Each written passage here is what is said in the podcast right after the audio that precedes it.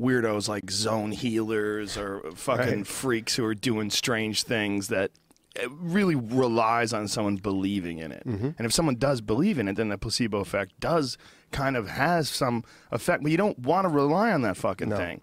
It's nice to know that there's actually some shit going on, not just you know. I think I feel it. I yeah, think right. The the big one for me has always been forming sentences because obviously I talk for a living. Mm-hmm. I talk for a living, form sentences for a living, and my ability to recall words and to pull words up instantaneously is critical when dealing with hecklers at a comedy club, when recalling material, when recalling techniques or going over techniques during a UFC card, when you know trying to reference something during a podcast. Like that's so giant, man. For most people. for everything when you're talking to a girl when you're in a business Yeah. meeting when you're in an interview when you're just out hanging out it's nice to be able to not go oh Yeah. you know and have to think about that Well, those th- those dull moments, you know, we've all had those dull moments when you just woke up, when someone's talking to you on the phone, and you're, um, you know, it's that thing. Like I do those fucking radio interviews sometimes, man, uh, and a lot of times I have to do these radio tours. Like start at like six o'clock in the morning when I wake up, like for UFCs and stuff like that. I have to call up all these different radio stations. And for the first 40 minutes, I'm a fucking moron, man. It's like, it's so hard to fire up. Yep. And it's like, that's one thing that's like, it's so critical to highlight. Your brain is not at a static state. It's just not. It's constantly moving and flowing.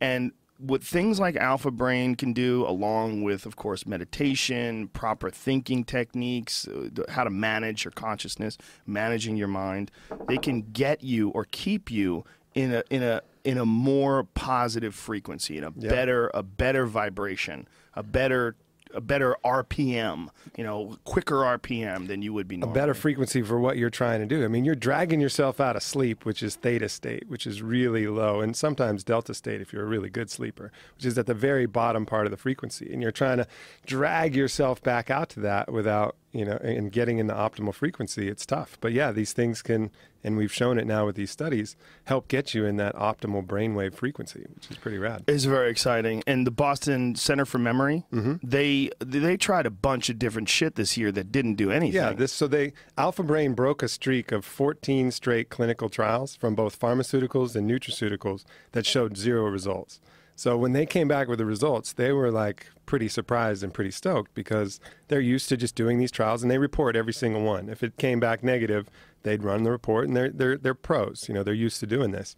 And uh, Alpha Brain broke that streak of 14 in a row that came back null results. So they were fired up, especially because this is an this is a product that has earth-grown nutrient ingredients, natural ingredients. So natural ingredients on a healthy population and statistical significance, you know, really extremely rare according to them uh, from what they've seen. And so they're pretty fired up. Isn't it hilarious that so many different things that we consider uh, earth-grown nutrients, you know, natural ingredients, natural ingredients, you looked upon like, oh, what is that going to do?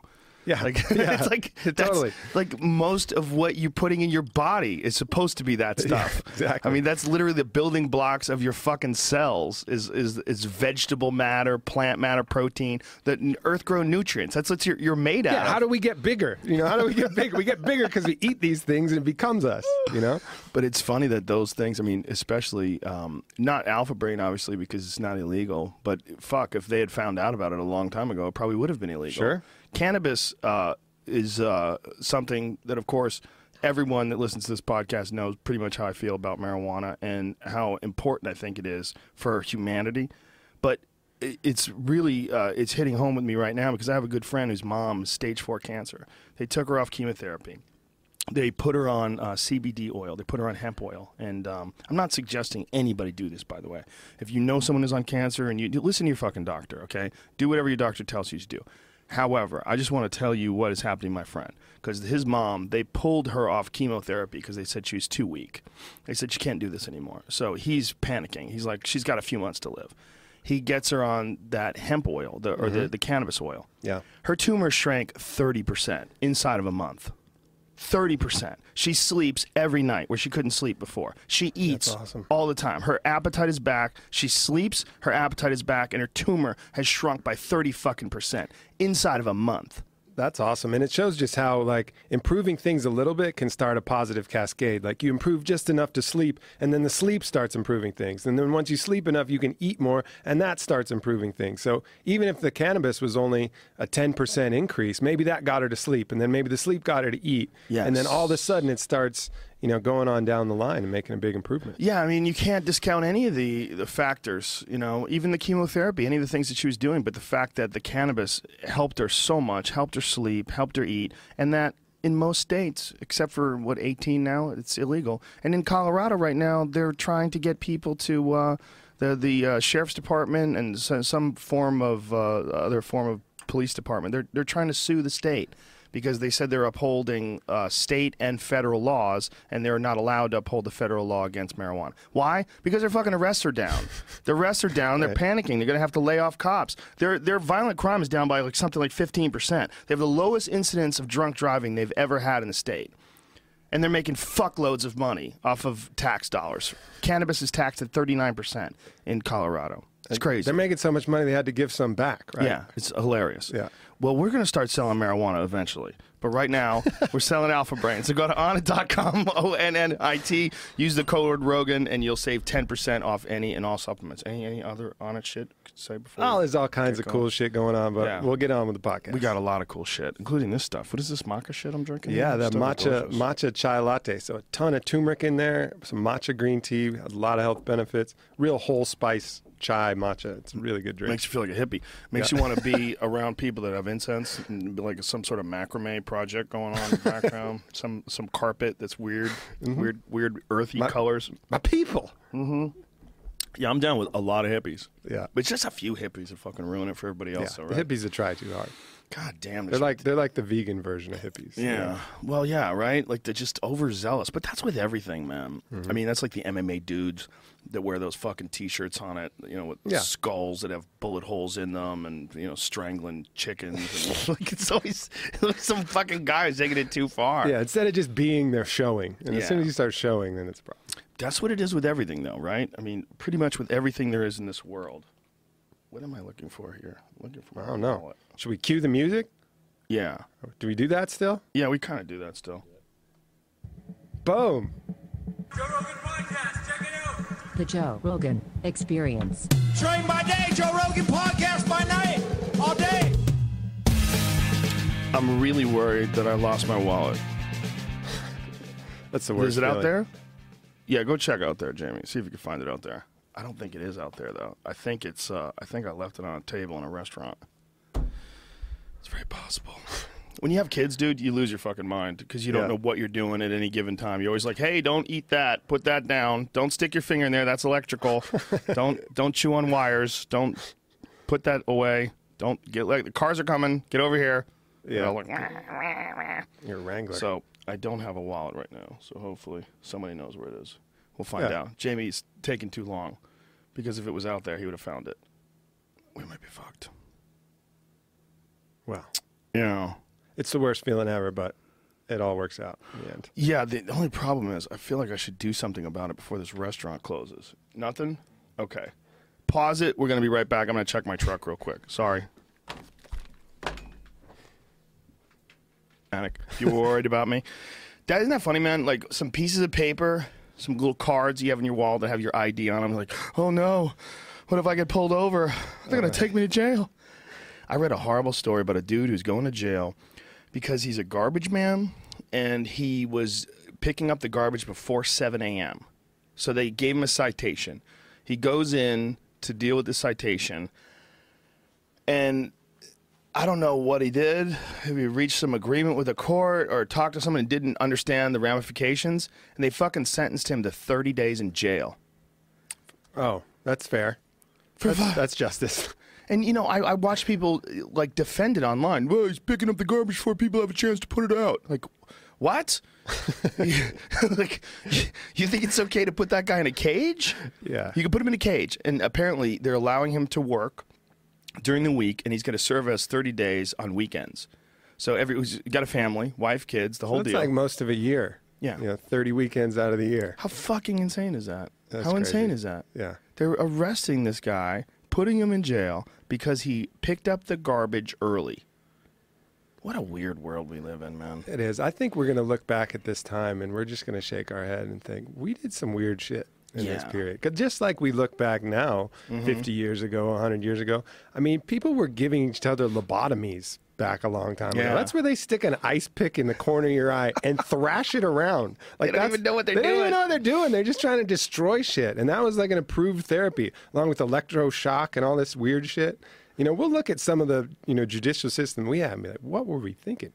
Yeah, well, do you remember um, there was um, a documentary on Hunter S. Thompson, and uh, in the documentary, it was uh, I forget who was supporting for president, but the vice president. It was a scandal. Like as they were running for president, found out that he had gone through electroshock therapy. He'd gone through. He had had a few moments Yeah. where shit didn't work out right with his brain, and so they decided to juice this guy up with. I mean, what what is that about? That's like the equivalent of smacking your TV when the you know when the reception's not coming in. Just walk up Yeah. to it and fucking smack it, and it works. You're like, oh okay.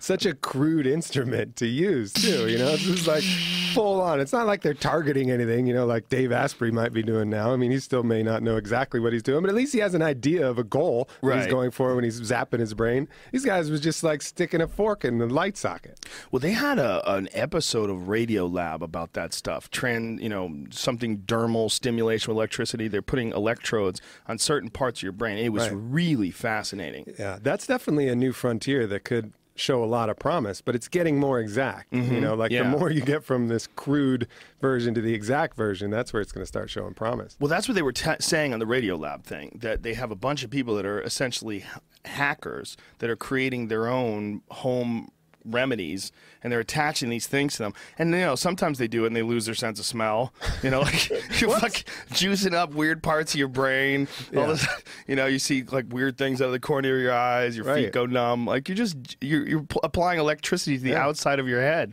But there's been some things where they've shown like significant improvements, including the ability to focus and the ability to learn tasks. Like they had this woman go through a sniper training thing. She did it on the natch. She does it. She's terrible at it. She, you know, just like this video game where the hostage situations. Who do you shoot? And she's missing everybody. She gets like two out of you know whatever the fuck the number was. She does it again. They strap these things to her head. She does the whole twenty minute course she it, it's over like like that and she goes well why was it over so quick and they go that was 20 minutes and and she goes no it wasn't so they show her the time like this was 20 minutes she hits every target 100% accuracy and she's like what in the actual fuck just happened like they juiced her up with these electrodes and she became a fucking assassin Yeah, that's awesome. I wonder if it was manipulating the brainwave frequency, like getting her into that alpha Yeah. state zone, or whether it was, you know, prefrontal cortex blood flow, or there's a lot of different things they can do. But I think there's a lot of promise in that field. You know, it's it's a, it's a shortcut that we're starting to mm-hmm. learn.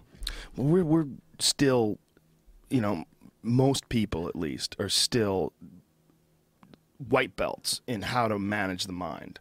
You know, we're amateur race car drivers with this insanely complicated piece of machinery that most people don't understand the potential of. And there's different states that you achieve almost accidentally. Right. You have a couple of shots, you're at the bar, you can't you're playing pool, you can't fucking miss.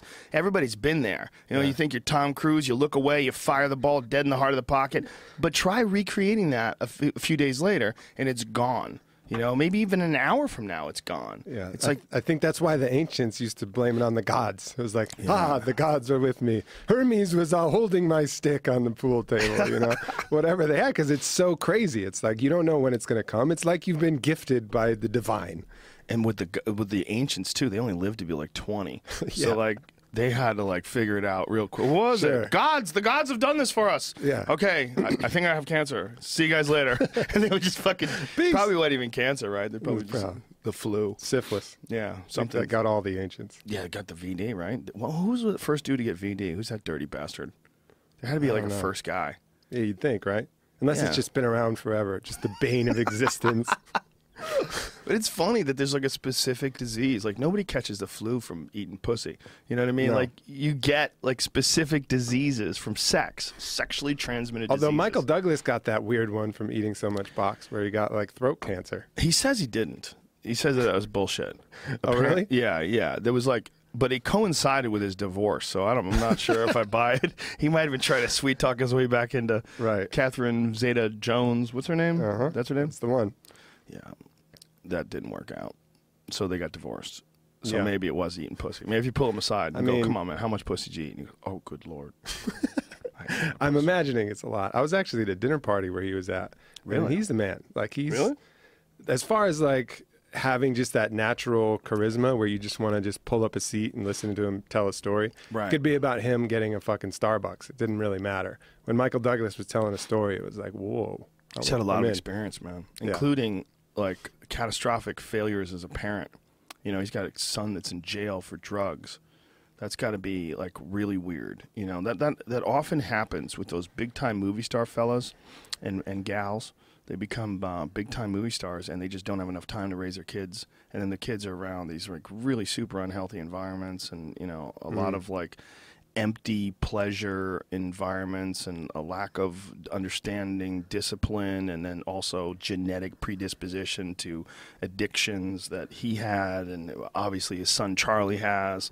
You know who knows who other folks in his family might have had as well it's a bittersweet life Yeah, it's it's challenging, and, and I think the way that I look at it is it's it's it's extra pressure. It's not like it's inevitable that you're going to be fucked up in that situation, but it's extra pressure, and Mm-hmm. so you have to do extra things to be able to combat that. You know, you really have to focus on your discipline. Do things like you know spiritual journeys and meditation and psychedelics and things that you got to say listen this is going to be the pressure of the world in this situation is going to try and steer me this way. Yeah. so i got to overcompensate by working that much harder to make sure i stay grounded and stay balanced. But those you know those mechanisms aren't in place and they're not part of mainstream understanding. So you know whereas maybe in 50 years a person like michael douglas will be like listen here's your 18th birthday. You're going down to peru. I know this shaman really well. I'll see you in two weeks. And then every year thereafter you're doing something else you know staying in a in an ashram for 2 mm-hmm. weeks. Or he's going to know that there's so much pressure that he can help kind of guide this. But right now it's just nobody knows that much. Yeah, could you imagine if you grew up and your dad was a giant movie star and you go on the red carpet holding your dad's hand and you're like, also, you have to live in that guy's shadow. yeah You know, like, what are you doing, man? Oh, you run a bakery? You're Michael Douglas's kid. right Your fucking dad's a. He won the Oscar. I don't even know if he won an Oscar. I'm sure he did. One of i'm sure things. that's something or another But, yeah You know, what a fucking weird batch of pressure that is. You know, I have friends that's da- that their their dads are like pretty successful, and they still like they're adults. They live under the shadow of their dad, even if they're more successful than their dad. It's like, see, you know, fucking uh, past your dad. Oh, you didn't. Uh, the fucking, uh," you know, yeah, it's, it's a weird dynamic. They call that like the Oedipal complex, right? Where you have Mm-hmm. to that urge to kill your father, and it's not literally kill your father, but it means to overcome, you know, what his what his greatness was. You know, be better than him in some way or another. and, it- fuck your mom. And fuck your mother. Yeah, that's another. I don't. I don't even know how to explain that part. But yeah, but that's that's part of this drive, like to be better than the generation before you. Which is it's why you know a lot of times, even in South America, the shamans they train you know father to grandson rather than father to son. They skip a generation to avoid that kind of power dynamic because they know it's going to be kind of fucked up if they're both practicing at the same time. It's always going to be weird. That's really clever. Yeah. That's so clever that they do that. It was probably out of just sheer necessity, you know? Yeah, I got a way better relationship with my grandfather than I ever did with my father. Right. My grandfather, like, there's no pressure on him. Exactly. You know, he'd already raised kids. I was his, you know, his daughter's kid. It was easy. Yeah. Hung out with that dude, went fishing with him and shit, you know? Yeah. And he's not wrapped up in the ego of that's my boy. You know, that's Mm-hmm. a big problem that fathers get caught up in too. They identify with their children and that becomes part of their identity and then they put so much pressure on these kids to for their own benefit rather than just, "Hey, you're a human. You know, what's Mm-hmm. best for you, buddy?" Yeah. Yeah, that's real hard for people, man. I've seen that with people trying to dictate their children's careers. And I had a friend I grew up who was Korean. And Korean families, I don't know if you have any Korean friends, but Korean families are incredibly hardworking, like incredibly strict, incredibly disciplined. Like he was one of the most disciplined people I've ever met. He was on the national taekwondo team when he was going through his uh, he was going through medical school. So he was in the middle of medical school, and he was also on the national taekwondo team. Like, who the fucking do that, man? I mean, he won the nationals as a fucking medical student. This guy, I mean, he was studying 16 hours a day, and he found time to train. He would, in between uh, training or in between studying at the library, he would run stairs at his university. Wow. He would just run the stairs, like with his street clothes on, and that's how he got some of his conditioning in. Yeah, I've watched our researcher Jarrett as soon as he started medical school.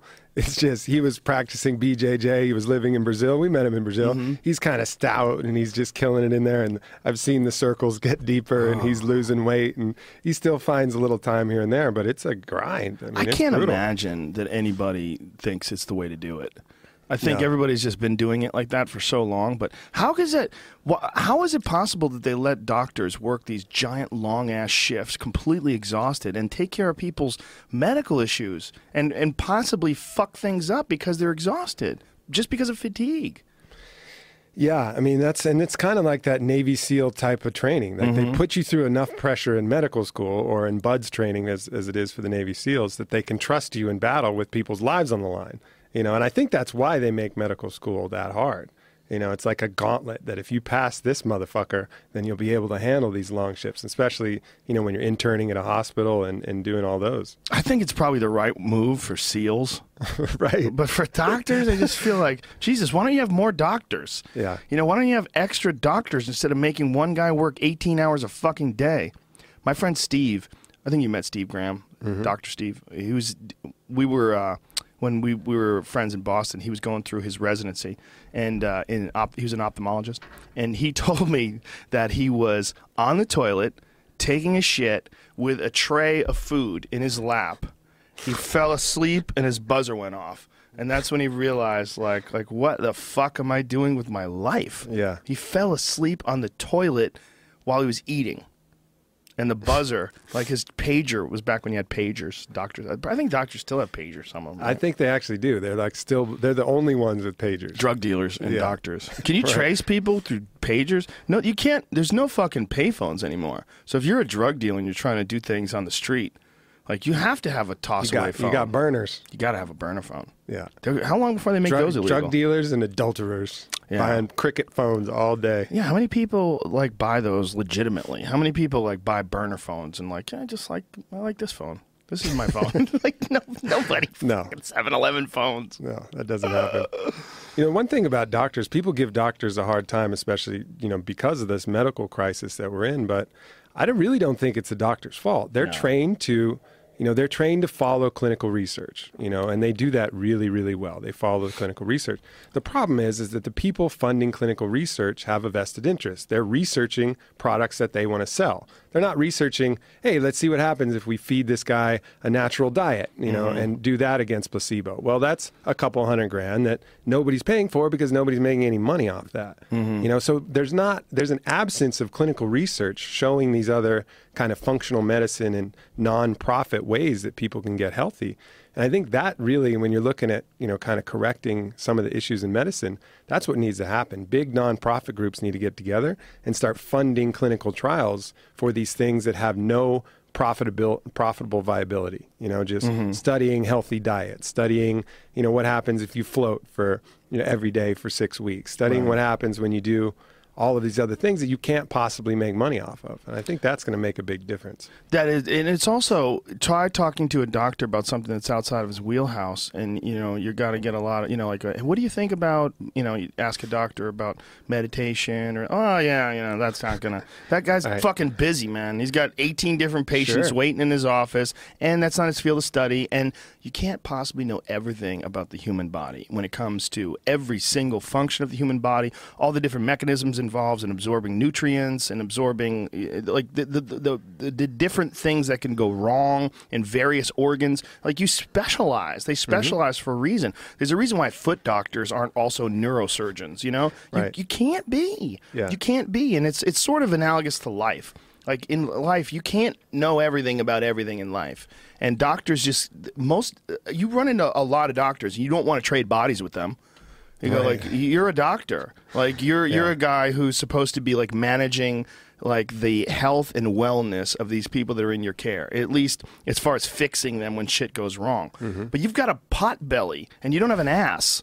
Like you you're, you're, you have bad posture. Yeah. your your neck is kind of slumped forward. Like and you're a doctor, and you're you, so you're not on the ball with everything either. No one is. It's an it's a, literally a virtual impossibility to be complete as in, as far as your education about the entire human body and every single organ and everything that can go wrong and everything that you could do right to prevent all these things from going wrong and to really have a deep knowledge in the benefits of all these different things like yoga and meditation and super healthy, you know, nutrient rich diets, you got to do it. You have to actually do that. You have to Absolutely. Have a shitty like Rich Roll, who's going to be on the podcast again soon.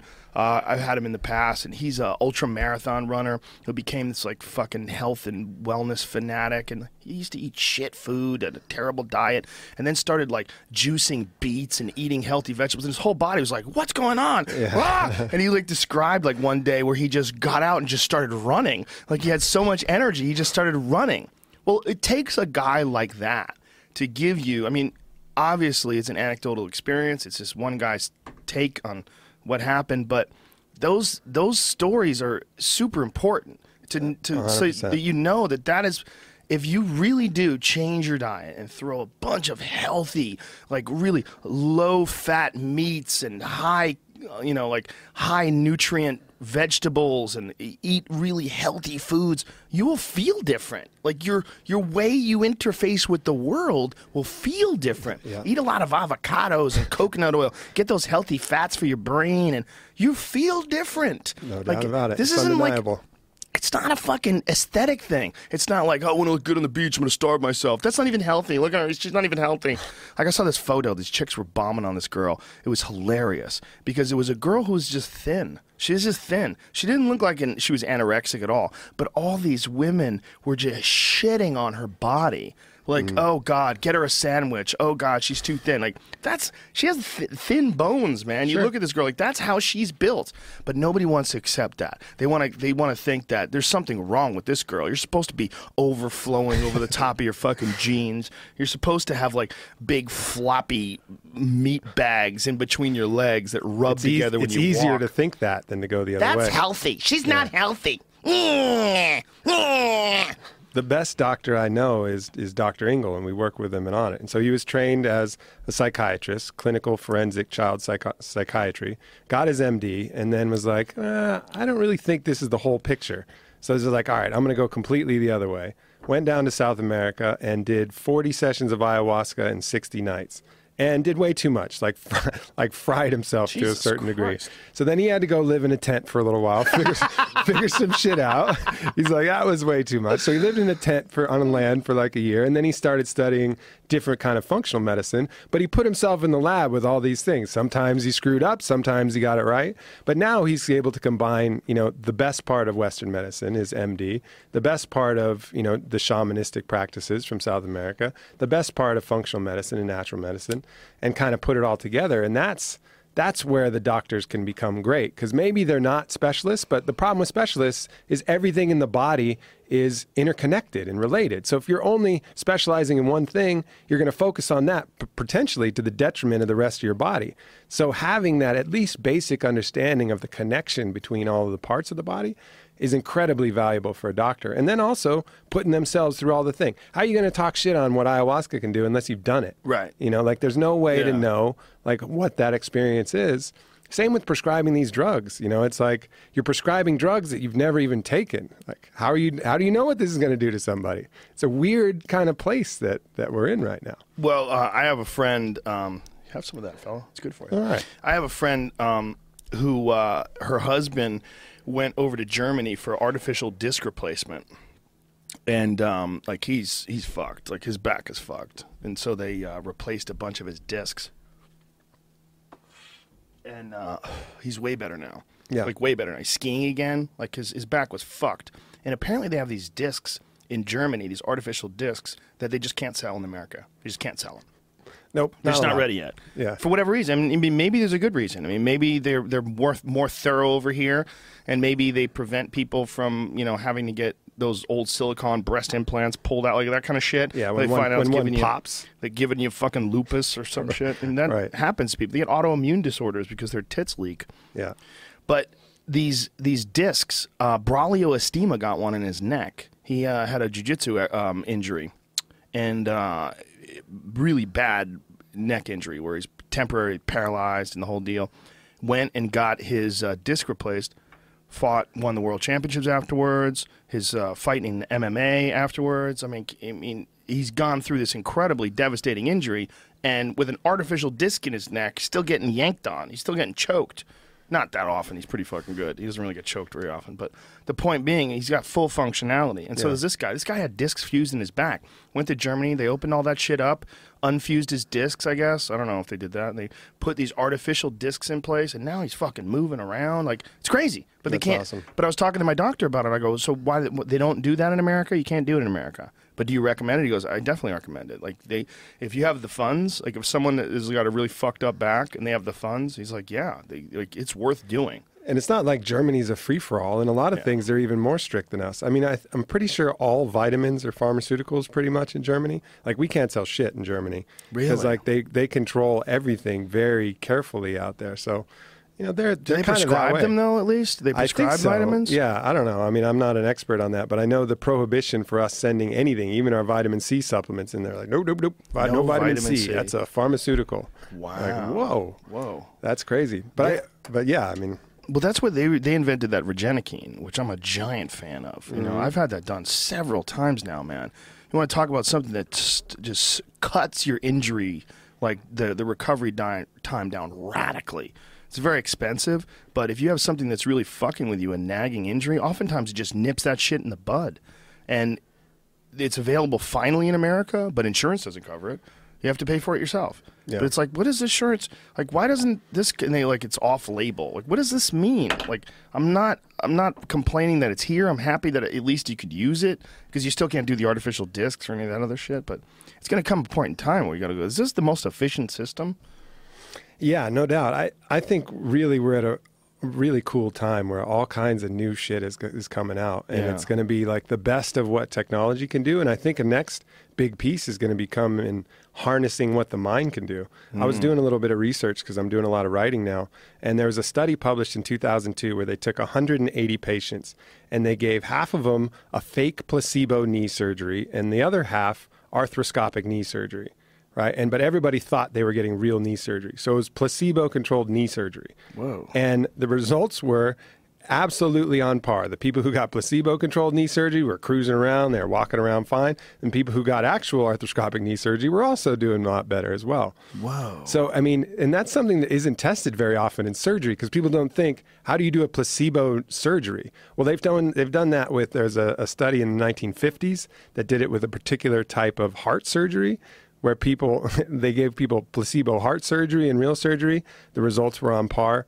And so I think understanding how much that plays an effect because if you go to surgery and you come out and you're all right, you think you're fixed. You know, like, man, the doctors were in there, they know shit, they were cutting shit up, they were sewing it up. I'm good. Right. So that placebo effect, even in surgery, is dramatic. It's huge. And I think really the frontiers of medicine are going to be harnessing the stuff that really does work and add benefit, and then us tapping into these latent resources in our mind and using belief to help speed up and facilitate even additional healing. That's amazing. On the other hand, I really appreciate the fact that there's steps that people have to go through before they can sell a pharmaceutical drug. Mm-hmm. Because we've all been aware of someone close to us or something that had an adverse effect of some pharmaceutical drug that you see on those late night commercials. Were you one of the ones who took Vioxx or Yeah. Fen-Phen? Remember Fen-Phen? Yeah, that fucked a lot of people up. God damn, son, that fucked people's hearts up, Mm-hmm. like for life.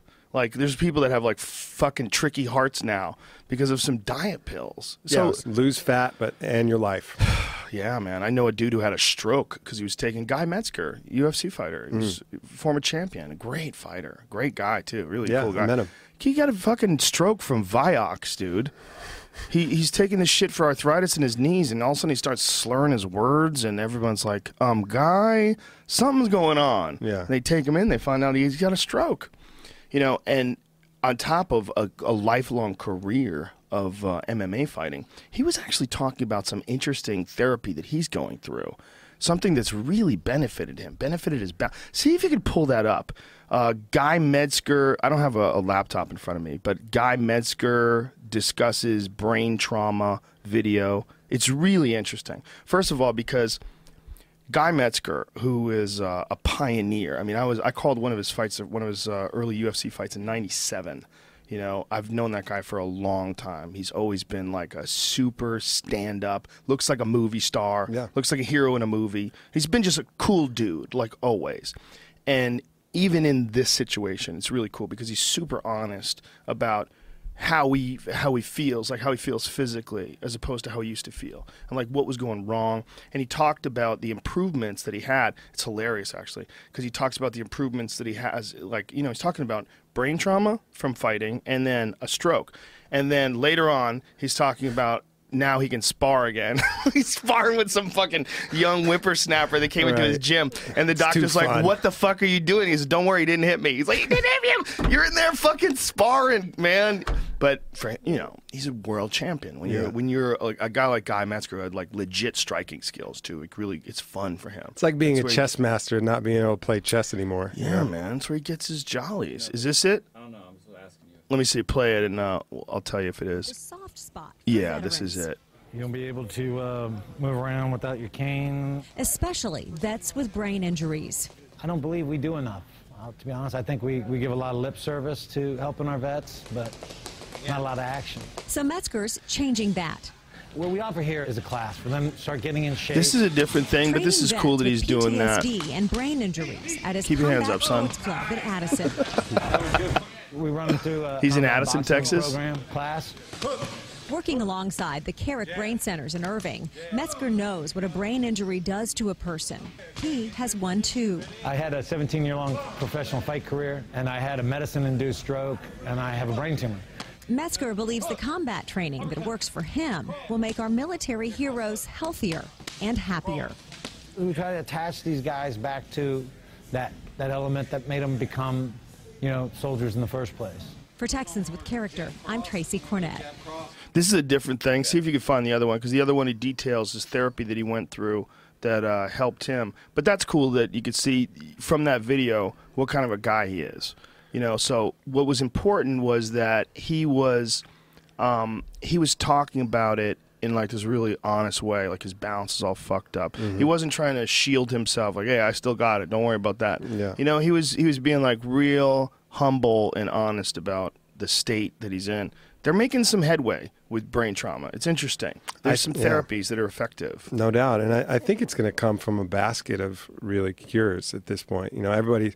It's not going to mm-hmm. be one magic bullet. It's going to be a variety of different things. that- Yeah. and stacking these modalities like CBD has some potential. Mm-hmm. Intranasal liposomal glutathione has some potential. Mm-hmm. Floating has some potential. Microdosing psilocybin might have some potential. There's been shown some neurogenesis that comes from from that. But all of these things that were that are disparate right now, I think ultimately maybe when put together might be the solution. Yeah, that's the solution, right? The solution is it's not an either or thing. It's not of you have to go the conventional route with pharmaceutical drugs and a doctor's prescription, or you go the fruitcake route with holistic medicine. And you're doing yoga and eating fucking kelp. It doesn't have to be. It could be all the good stuff, all the Yeah. good stuff, the good stuff that seems woo woo. Like you know, you talk to people who do Kundalini yoga. Yeah. Like that's I I knew this lady. She's a sweetheart. I still know her, and she's a Kundalini teacher. And she's Is she blazing hot? Because a lot of Kundalini she was are. at Yeah. one point in time. I mean, she's still attractive, but she's an older woman now. Right. But um, she was beautiful when she was young. She's beautiful now. I love her. She's a good person. But my point is, I don't want to disparage her in any way. She's so woo woo. Yeah. She's so woo woo. It's fucking crazy. Like you can't talk to her about anything. Like she makes you like you go onto her property. If you go to to where her house is, she makes you like stand in a certain place and say your blessings. And, and, and like ask for ask for the the uh, the earth and the woods to embrace you, like and she's not bullshitting, man. She really means that, Right. You know, and she she will tell you that like Kundalini yoga and like this practice of yoga has like changed her being, changed who she is as an individual. Now I'd say like, oh, she's some woo woo crazy bitch, with all due respect, with love, crazy bitch. I call myself a crazy bitch. But my, then my friend Denny got into it. Yeah. Denny Prokopos. And Denny, you know Denny. Denny, uh, Brazilian Jiu Jitsu black belt, world champion as a brown belt, no gi Jiu Jitsu. I mean, he's a bad motherfucker and a very good friend. And he's not a bullshit artist at anything. Nope. And he started getting deep into Kundalini. And he started doing it every day. And he said, dude, I'm tripping balls. Mm. He goes, I'm telling you, when I'm in full Kundalini mode, because Denny's super disciplined, and the type of discipline that you need to be a high level competitive Brazilian Jiu Jitsu black belt is the same kind of discipline that if applied to yoga and a, like a constant attention and focus on achieving these states, I now believe that all the stuff that I used to think was horseshit. I mean, it's really kind of egotistical that I thought. I just thought there was too much. There's so much shenanigans going on. I mean, for whatever reason, I would hear people talk about these yoga states where they would achieve full-on DMT realm states, and I'd be like, "Sure, you did." You know, I just, I just didn't believe them. I thought they were like, you know how p- people who eat vegan food always tell you it tastes amazing. Right. They're always. It's like, eh, it's never like it's kind of cardboardy, that, that but chicken with the apostrophe on Yeah. it tastes just like chicken. But you know what I'm saying? It's like they're overly enthusiastic to the point where their Yeah. opinion or their their taste is not. It's you don't consider it without reservation. But Denny, I consider him without reservation. I know him so well. So he tells me he's hitting these states. I was like, whoa. Yeah, I mean, the Kundalini yoga is. Uh, I think. Well, first of all, the problem that a lot of people have is they stack extra shit on top of the good stuff. That's just complete nonsense, right? And that help, that makes you want to discard the whole thing. Mm-hmm. Like some of this woman's other practices were probably the majority of why you went, man, everything you're doing is whack. Because I know some of this is whack, and I think that's an issue you make. But the actual Kundalini yoga, I had a podcast with a former Navy SEAL, this guy Michael Vega, and he was on 11 different pharmaceuticals and and that's another big problem with the military is they really overprescribe um, psychological meds for these these people and, and the interactions can be a problem. But he was on 11 couldn't sleep full ptsd totally fucked up. And then his process was exactly the same. He stopped taking the meds and started doing kundalini yoga which he stumbled upon and he's actually out here. And that was the key for him to reverse his ptsd and this is an old Navy SEAL, like a real deal combat vet, you know, in the shit kind of guy. And that's the method that worked. You know, it kind of makes sense if you think about it because that applies to almost everything else. That there's someone out there that does it so well that if you experience them doing it, you go, oh, now I get it. You know what I mean? Like, we've all seen that. Like, I've never taken any music lessons at all, but I have friends that play guitar. And uh, I had a friend that would play classical guitar he'd do flamencos and shit, and uh, he would uh, grow his fingernails long and shit, Right. like the whole deal. And he had to like put nail polish over him, and, and he would. Uh, he was my friend from the time we were like fifteen, and um, he would go crazy with this fucking guitar. You could see his fingers move, and he'd play this crazy flamenco music, and you would realize that it's possible. But until I saw him do it, like with my fucking fat, stupid fingers, and like, I don't. I, mean, I guess you could get there, but I've never seen anybody get there. You know what I mean? Yeah. You got to see it. Yeah. And it's the same with martial arts. I remember um, being a kid, like watching like black belts for the first time, watching people throw kicks, and watching people like this guy specifically, this guy John Lee. I watched him. I remember watching him hit the bag, and now knowing that that was possible, where that was in my mind, it was the what he was doing, the, the amount of power that he had, the speed that he had, and the execution, the perfect technique, didn't exist in my head. There was no there was no model for it. You know, so to, to watch someone do it in the flesh was all of a sudden it was like, whoa, this is a real thing. Like this is possible. You could achieve that level. Mm-hmm. Whereas you take the average person, you t- tell them to go kick something, it's going to look ridiculous. Right. But this guy had it all polished down to this tornado move, wham, wham, and he just he just had the motions down, and it was fascinating to watch. And so, because of that, like I aspire to achieve a similar level of proficiency that this guy had. That was like my goal, is to get as good as John Lee. And so, when you look at Kundalini yoga, it's got to be the same thing. Mm. It's got to be. Any it, with every discipline, there's you get better at it. Every time I do yoga, I get a little bit better at it. Mm-hmm. Yeah, every time I hit poses, I get a little better. I can go into them deeper. I, I- my body is more comfortable there. I, I just I, I set into it better. My balance is better. And you got to think that I'm not doing it that often. You got to think these motherfuckers that are doing it every day, they're getting into these crazy places. And I'm not doing Kundalini yoga. I'm doing just like just stretching and all that kind of. I don't know what you would even call it, like what the the discipline is. Mm. But the Kundalini is specifically designed, according to Denny, to try to stimulate these psychedelic states. Yeah, and what they're using is breath, and you know you Mm. can get that in a variety of different ways. And the other thing that I've done is called holotropic breathing, which we is pretty much like Kundalini yoga without the the yoga aspect. And Kundalini yoga has very little to do with stretching. It's mostly getting in postures and breathing really, you know, deep breaths frequently and kind of drawing, uh, visualizing and some visualization, visualizing drawing energy up from your Kundalini center, which is the base of your body, and then doing these breath works. And I've felt what it what can happen when you're in these, you know, hyper oxygenated states and it's really really powerful i haven't done the kundalini yoga in like a proper session i've just done it a little bit where you kind of bounce up and down and you're breathing and getting these things but it's accessing that same mechanism which is basically flooding your body with oxygen and creating these seemingly psychedelic states Yeah, seemingly. I mean, they are psychedelic. Mm-hmm. I mean, uh, we. I would like to see some studies done on what's going on when you're doing that holotropic breathing. Like, if you hit like a peak, if they could put a, those EFMG or Yeah, whatever the fuck sure. it is, EEG. EKG. What is it? There's functional fMRI, mm-hmm. fMRI. If they could put Oh, that yeah. on you, mm-hmm. all the, the various ways they have of monitoring what the fuck's going on in your dome. If they could do that while you were in that, like, if you got to that psychedelic state and you told them I was there, I was there, and like, okay, well, let's let's look at the chart and see. Yeah, I mean, def- they'd probably see it in a lot of things. They'd see it in blood flow. They'd see it in brainwave activity. They'd see it in a variety of things. I want to know what happens when you're killing on stage. I want to know what that is. I bet. I bet it's in that 10 hertz alpha frequency. That would be probably exactly where you want to be for that. Creative. Everything's easy. It's smooth. You lose track of time. I mean, that's the characteristic of that 10 hertz kind of window. That sweet hmm. spot. That flow state. There's a weird state you hit. Yeah. It's a weird state you hit when everything's cracking. And I love watching other people kill too, because I could kind of see them in that state. I'm like, oh, he's in there. You know, like you watch, like Joey Diaz is like one of the best examples, because Joey will reach these these states, and he'll say things off the top of his fucking head that you would swear somebody like somebody would like they would labor for years to try to come up with a line as beautiful and poetic Yeah. and he'll say it, and then after it comes out of his mouth, he starts laughing because he's laughing at it because he didn't even know he was going to say it, Right. and he said he's like ah, and you realize like that guy's gone, he's gone, he's in that, and he's addicted to it. He's a, it's totally addicted to killing.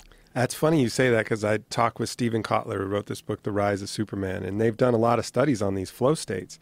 And when you're in this flow state, you're releasing a, concoction of five different endogenous drugs. And I can't name them off the top of my head, but he makes the argument that flow state is by far the most addictive substance in the world because you're getting dopamine, you know, norepinephrine, all of these different endogenous drugs basically get flooded through your body and nothing feels better. I mean, you can chase a high every other which way, but once you've felt that, you're going to want to get back to that more and more. I mean, it's incredibly addictive, incredibly productive, but also addictive. Yeah, any guy that's ever done anything dangerous, we talked to BMX folks or skateboarders or any of those extreme sports maniacs, those guys for sure are addicted to Totally. that experience. the rush of danger and pulling it off. Fuck yeah. Yeah. Wow. You know, you see those guys when they do a flip and then they land and they're like, fuck yeah. Yeah. Ah, it's like the universe is charging them like Highlander and shit, like a lightning bolt's going through them. If Yeah. you'd watch Chuck Liddell, when Chuck Liddell would win,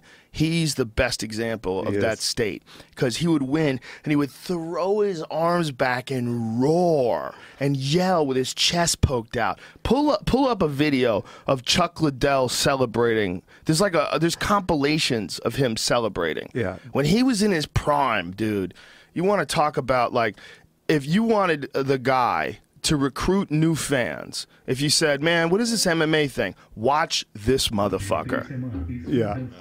What is this? The most badass celebration. What is this? Is like an edited version?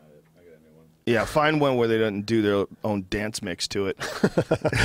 Just show it, man. Yeah, If you could Just bottle, show if it. you could, no, and hardly anybody are ever going to feel that that No. same thing. But we can all taste it in our own certain little ways. But if you could bottle that feeling, forget about it. Everybody was- would just hit that button as many times as possible. you can't. You can't. You can't, and you, No. you you don't deserve it. No. you don't deserve No, it. You have to do what he did to get there. You have to fight Babalu Sobral, Tito Ortiz. You got to fight Kevin Randleman. You got to fight all those fucking guys. You got to fight Rampage Jackson. You got to fight Alistair Overeem. You got to Yeah. fight those guys. If you don't fight those guys, you don't ever you don't deserve that feeling. Like he's in there with murderers and he's throwing haymakers. Wah!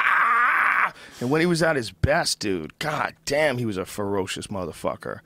You know, his style almost like it kind of did him in because he was so aggressive and he was so willing to take one to give one. Yeah. He wanted to get you into a war of wills. He was like, dude, there's no way. There's no, you just, you don't understand. There's no way. You're going to hit me and it's not going to hurt and I'm going to fucking kill you.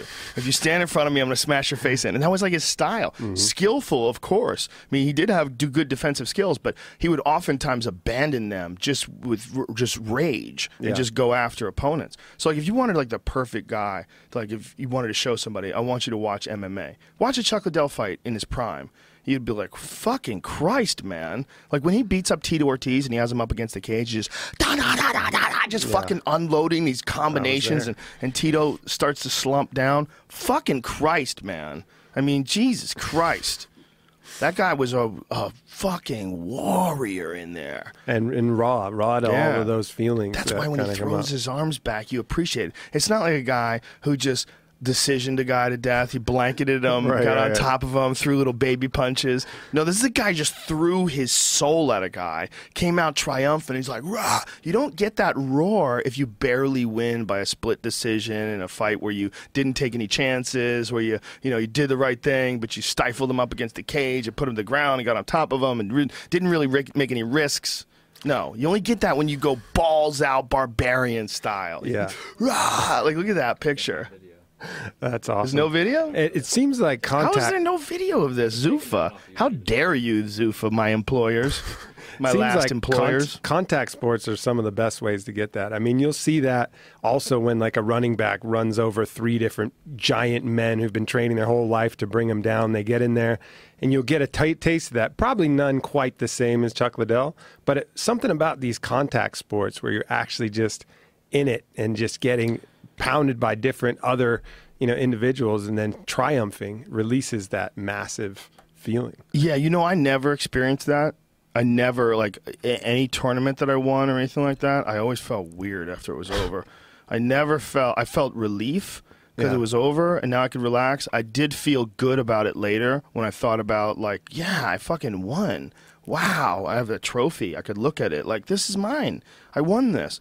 But when it was over, like the state of mind, even if I won by knockout, especially even if I won by knockout, because then I would always, I was always like, fuck, that could have been me. Mm-hmm. Like I'm not even making any money doing this. I'm out here throwing kicks at people, and they're kicking me, and I'm kicking them, and look what happened to this fucking kid. I don't even know this kid. I don't even know this kid, and I just put him in the hospital. Like this is ridiculous. That's what I would think. Yeah. I would never be like, Rah! That's why I had to quit. Not designed not- for this shit. not getting Um, enough yeah, juice. well, um, yeah, there's something missing. It's, I, I was too. Uh, I was also too aware of the potential downsides. Right. Like I was a early on adapter of head trauma paranoia because I'm pretty honest about. I think one of the things about being a martial artist, at least for me, the way uh, I got better at it quicker, is that I was super honest about all the shit that I did wrong. I, I never tried to pretend anything was better than what it was. I would look at everything and I'd never be satisfied. All the techniques, I'd be like, that's not crisp enough. There's not the weight transfer is not hard enough. There's like whatever it was. I'd be like, I got to just keep drilling this over and over and over again. And because of that, I was like acutely aware of my performance levels, which is why when I started getting hit in the head a lot, I started looking at the performance of my thinking, and I was like, something's off. There's something going on here. Like I'm feeling a very small, and I'm, I'm trying to attribute it to fatigue. I'm like, maybe it's because of fatigue. Maybe it's because I'm tired because I've been training a lot because I'm fighting. And then I was like, maybe I'm getting hit in the head too much. Mm. And then I was like, whoa, fuck, man. This is. And then I started thinking about these people that you see in life. Like you run into some old dude and he's hunched over and he's got a cane. You don't think of that guy as being a three year old running in his dad's backyard, laughing and giggling and impervious to injury and flopping down on his butt and just getting right back up because he's only three inches off the ground. No, you look at a decaying creature who's reached the, the, the, the final slide of his existence in this dimension. He's at he's on the way out. You don't see the full journey. And I think we think of these guys that you run into in the gym that are punchy. And you think of them and you go, oh, that fucking guy, man. Yeah, he's punch drunk. That guy didn't used to be punch drunk, Right. though. He used to be a regular guy. He used to be a regular guy that you could talk to. And now he's in this weird place. And I, I didn't, you know, I didn't compete that long, especially like with a lot of head blows. Like uh, the, the I way more head blows in boxing and kickboxing, which all happened in the last like two or three years that I was doing martial arts, like really intensely and competing. So I don't think I took too much, But uh, when I when I think about people that I know that I know are fucked up now that that bothers me, man. It's one of the main things that bothers me about the sport. No doubt. And and it's you know, it's interesting. It's like choosing this lifestyle that you know can give you access to these feelings like maybe Chuck Liddell felt that point zero zero zero zero zero zero one percent of the whole world will ever feel. You get access to a little piece of that, but you it comes at a terrible price, you know, Yeah. if you stick with it too long. If you stick with it too long, and that's the problem, is what we were talking about earlier, is the addiction. The Mhm. addiction to that fucking rush, Yeah. that rush, that wild feeling. I, I ne- like I said, I never felt it like that. Well, you look at some of the people who are really intriguing me right now, and and they have a different kind of attitude when they're in there. Sometimes they can feel it, like someone like Jon Jones, for example, is a is a good example of that, where it's just so calculated, calm, and flow. You know, everything looks like it's. You know, you don't see that rage come out of him in, Right. the, in the cage anymore, and so he's so efficient at making great guys look silly. And mm. and even Conor, even though he's just starting out and he's got a lot of tougher guys to fight, he has a little bit of that that element too, where everything just looks easy for mm-hmm. him in there. And I think that's the next wave because and they're gonna they're gonna deny themselves maybe some of the pleasure on the other side, but their performance in that level in that mode is gonna be pretty fucking tough to beat. Yeah, this, it's very interesting seeing these various styles that are emerging. You know, one of the things that I really love about the UFC, um, I and this is uh, as a person who's seen it from the really early days. You know, I started watching UFC two, so and being able to call more than a thousand fights live from just a few feet away. You're seeing it's like a mathematical equation. You're seeing like what are the benefits of being 265 pounds built like Brock Lesnar mm-hmm. versus what are the benefits of a superior gas tank like Cain Velasquez and really good wrestling skills? What are the benefits of crisp technique over what are the benefits of rage and aggression and Right. muscle? What are the benefits of, of, of, of a pace that no one can, can keep up with versus a guy who throws knockout blows but gets tired after the second round? Like, where where's the numbers?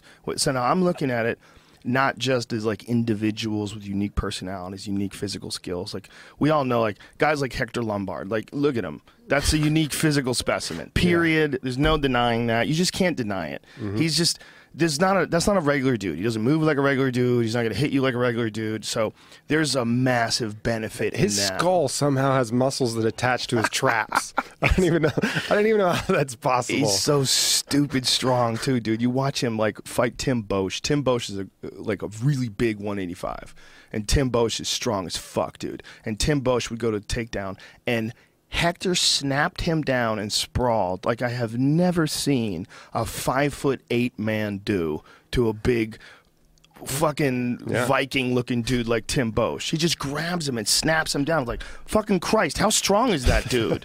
like, he's like way through Jake Shields around. Who the fuck has ever done that before? Who's ever done that before?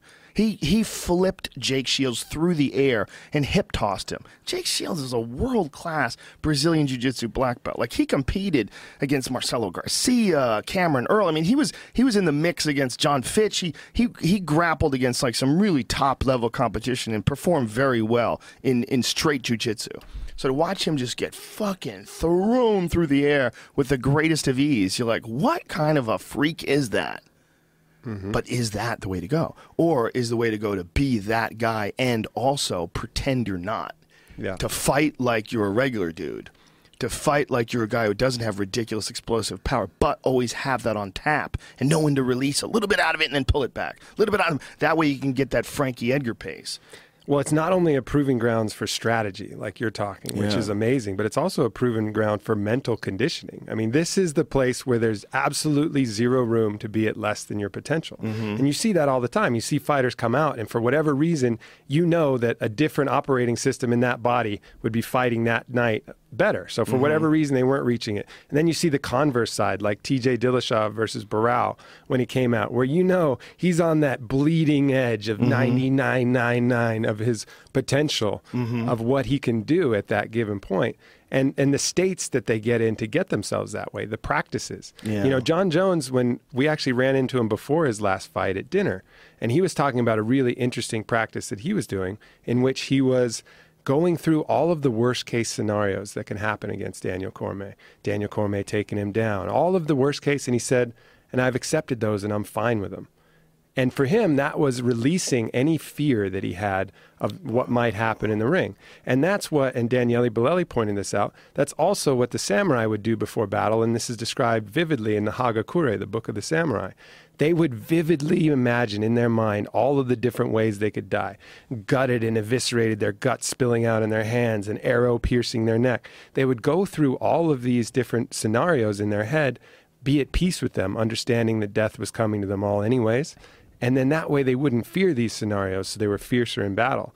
So these techniques that are getting re innovated by people like Jon Jones are really, uh, you know, amazing to see because a lot of times innovation comes out of necessity, and there's no greater necessity than another killer trying to pummel you in front of millions of people. Yeah, the people want to say that it's 99% mental or 90% mental. That's not really true because no matter how strong your brain is, Jon Jones is going to kick your fucking ass. Okay, Jon can be drunk on coke. He's going to bitch slap you. He's a better athlete. He's just a better Right. fighter. Period. But if Jon Jones's mind is totally on point, if he's in that samurai zone, that is an unbelievably deadly combination. When you have the superior athlete with the superior mental toughness, like a guy who goes through a really strong amateur wrestling background has, like all those guys have s- some savage mental toughness, and you add that to like some sort of meditation practice or some sort of a lot of them are using hypnosis now, which is really interesting. There's a guy um, who uh, Joe Schilling was talking about. I'll say his name because it's on my um, it's on my Twitter thing. But uh, I want to. He just did Ian um, McCall as well. He's hypnotizing motherfuckers, and he's doing it through FaceTime. He's hypnotizing them. Uh, Vinny, God damn it, why can't I remember his, his last name? Shoreman, I believe it is. Yes, Vinny Shoreman. That's it. And Vinny Shoreman is also a, an excellent striking commentator. He does like a lot of kickboxing events and um, um, Muay Thai events, and he works with some of these fighters and, and hypnotizes them and puts them in these states of mind. And, and, uh, and he essentially, I want to talk to him about doing it for stand-up comedy because I don't think anybody's ever done it for like I don't think anybody's ever Sure. gotten hypnotized. Like especially where everything's going well. Yeah. You know? like let's, let's see what happens. Let's see what what happens if I get this guy to read my fucking brain. Well, all of these things, are, and we've talked about it a bit on this podcast already. They're manipulating the belief system. Yeah. And I've you know talked about knee surgery placebos. This placebo, this nocebo effect, the power that the brain has to be able to affect conditions within the human body, mm-hmm. and then so manipulating that to your benefit, I think is is a huge part of you know the next frontier. And I also think, especially when there's two people involved, if we understand that the belief system has a lot to do with potential outcomes, both for health and a variety of things, that's all been proven. You know, belief has huge, you know, a huge amount of leverage on what you're capable of doing physically. So understanding that, then it would make sense that evolutionarily speaking, humans would be good belief detectors of each other, right? Because that would allow you to assess whether your opponent at a certain point or someone you were going to fight might be able to beat you, or a mate that you were going to be with was going to be good, or someone was going to be able to provide, or your friend was going to be, you know, worthwhile. So detecting belief had to be a skill that we've developed, and I think we're very good at that. We know when someone inherently is confident or whether they're cocky and insecure hiding something. Mm-hmm. You know so our belief detection is really good. And i think so it's double when you look at these competitors because not only is their belief strong but the other person across from them can detect that belief to a certain degree. And then that might start to shake their belief if they're like man this motherfucker for sure believes he's going to kick my ass. Is my belief enough to believe that that's not going to happen you know, so it's this kind of contest of, of course, both physically, but I think people are kind of measuring each other. And I think that's an advantage that, like, again, Conor McGregor has. I, I really believe that he believes that he is going to kick that other person's ass. So the other person, when they're dealing with him, they're like, man, this motherfucker really believes this. You know, am I sure? Am I sure that I'm going to win? And then that starts to cause doubt, and that doubt creates this negative cascade. Yeah, isn't it fascinating how that works? That the the uh, other person can kind of somehow or another sense your true state. Yeah. Somehow or another, you can put on the face of the confident person, but they can go, "This motherfucker's bluffing." Right. I smell bluffing. Yeah. He's shaky. There's something going on. Yeah. You know, I feel that with audiences. Audiences know when your head's not there or Mm-hmm. when you're not right. You could say the exact right words in the exact right order with the exact right amount of pauses, but if your intent isn't there, if your mind isn't there, it's like they don't they don't connect with it. It's a Yeah. s it's a form of hypnosis. I really think that stand up is some form of hypnosis. Yeah, so their their belief detectors are active. Mm-hmm. If you don't really believe that you're in the pocket and you're and you're delivering it the right way, they'll they'll kind of they'll kind of sense that, and and that's what I'm kind of trying it to. And then the opposite of that is is fear, because fear is a belief of some probability that some shit bad shit is going to happen.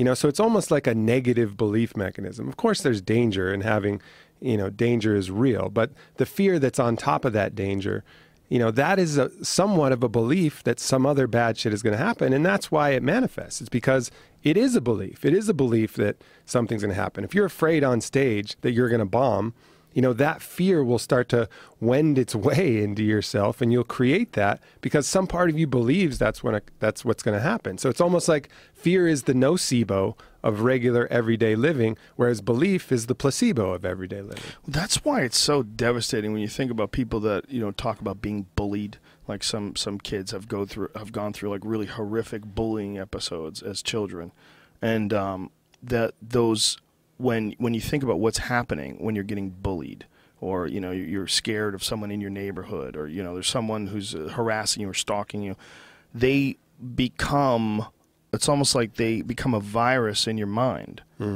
Where someone like if you're in school and you have to get on that fucking bus and go and this big fucker is going to smack you in the head every day every and you're going to be living in fear of this guy trying to figure out where he is that guy becomes like a virus in your head. And when you think of how meditation works how meditation is sort of resetting you and clearing all of the programs that are in hmm. there, clearing all the things that seem to be externally d- dictating behavior.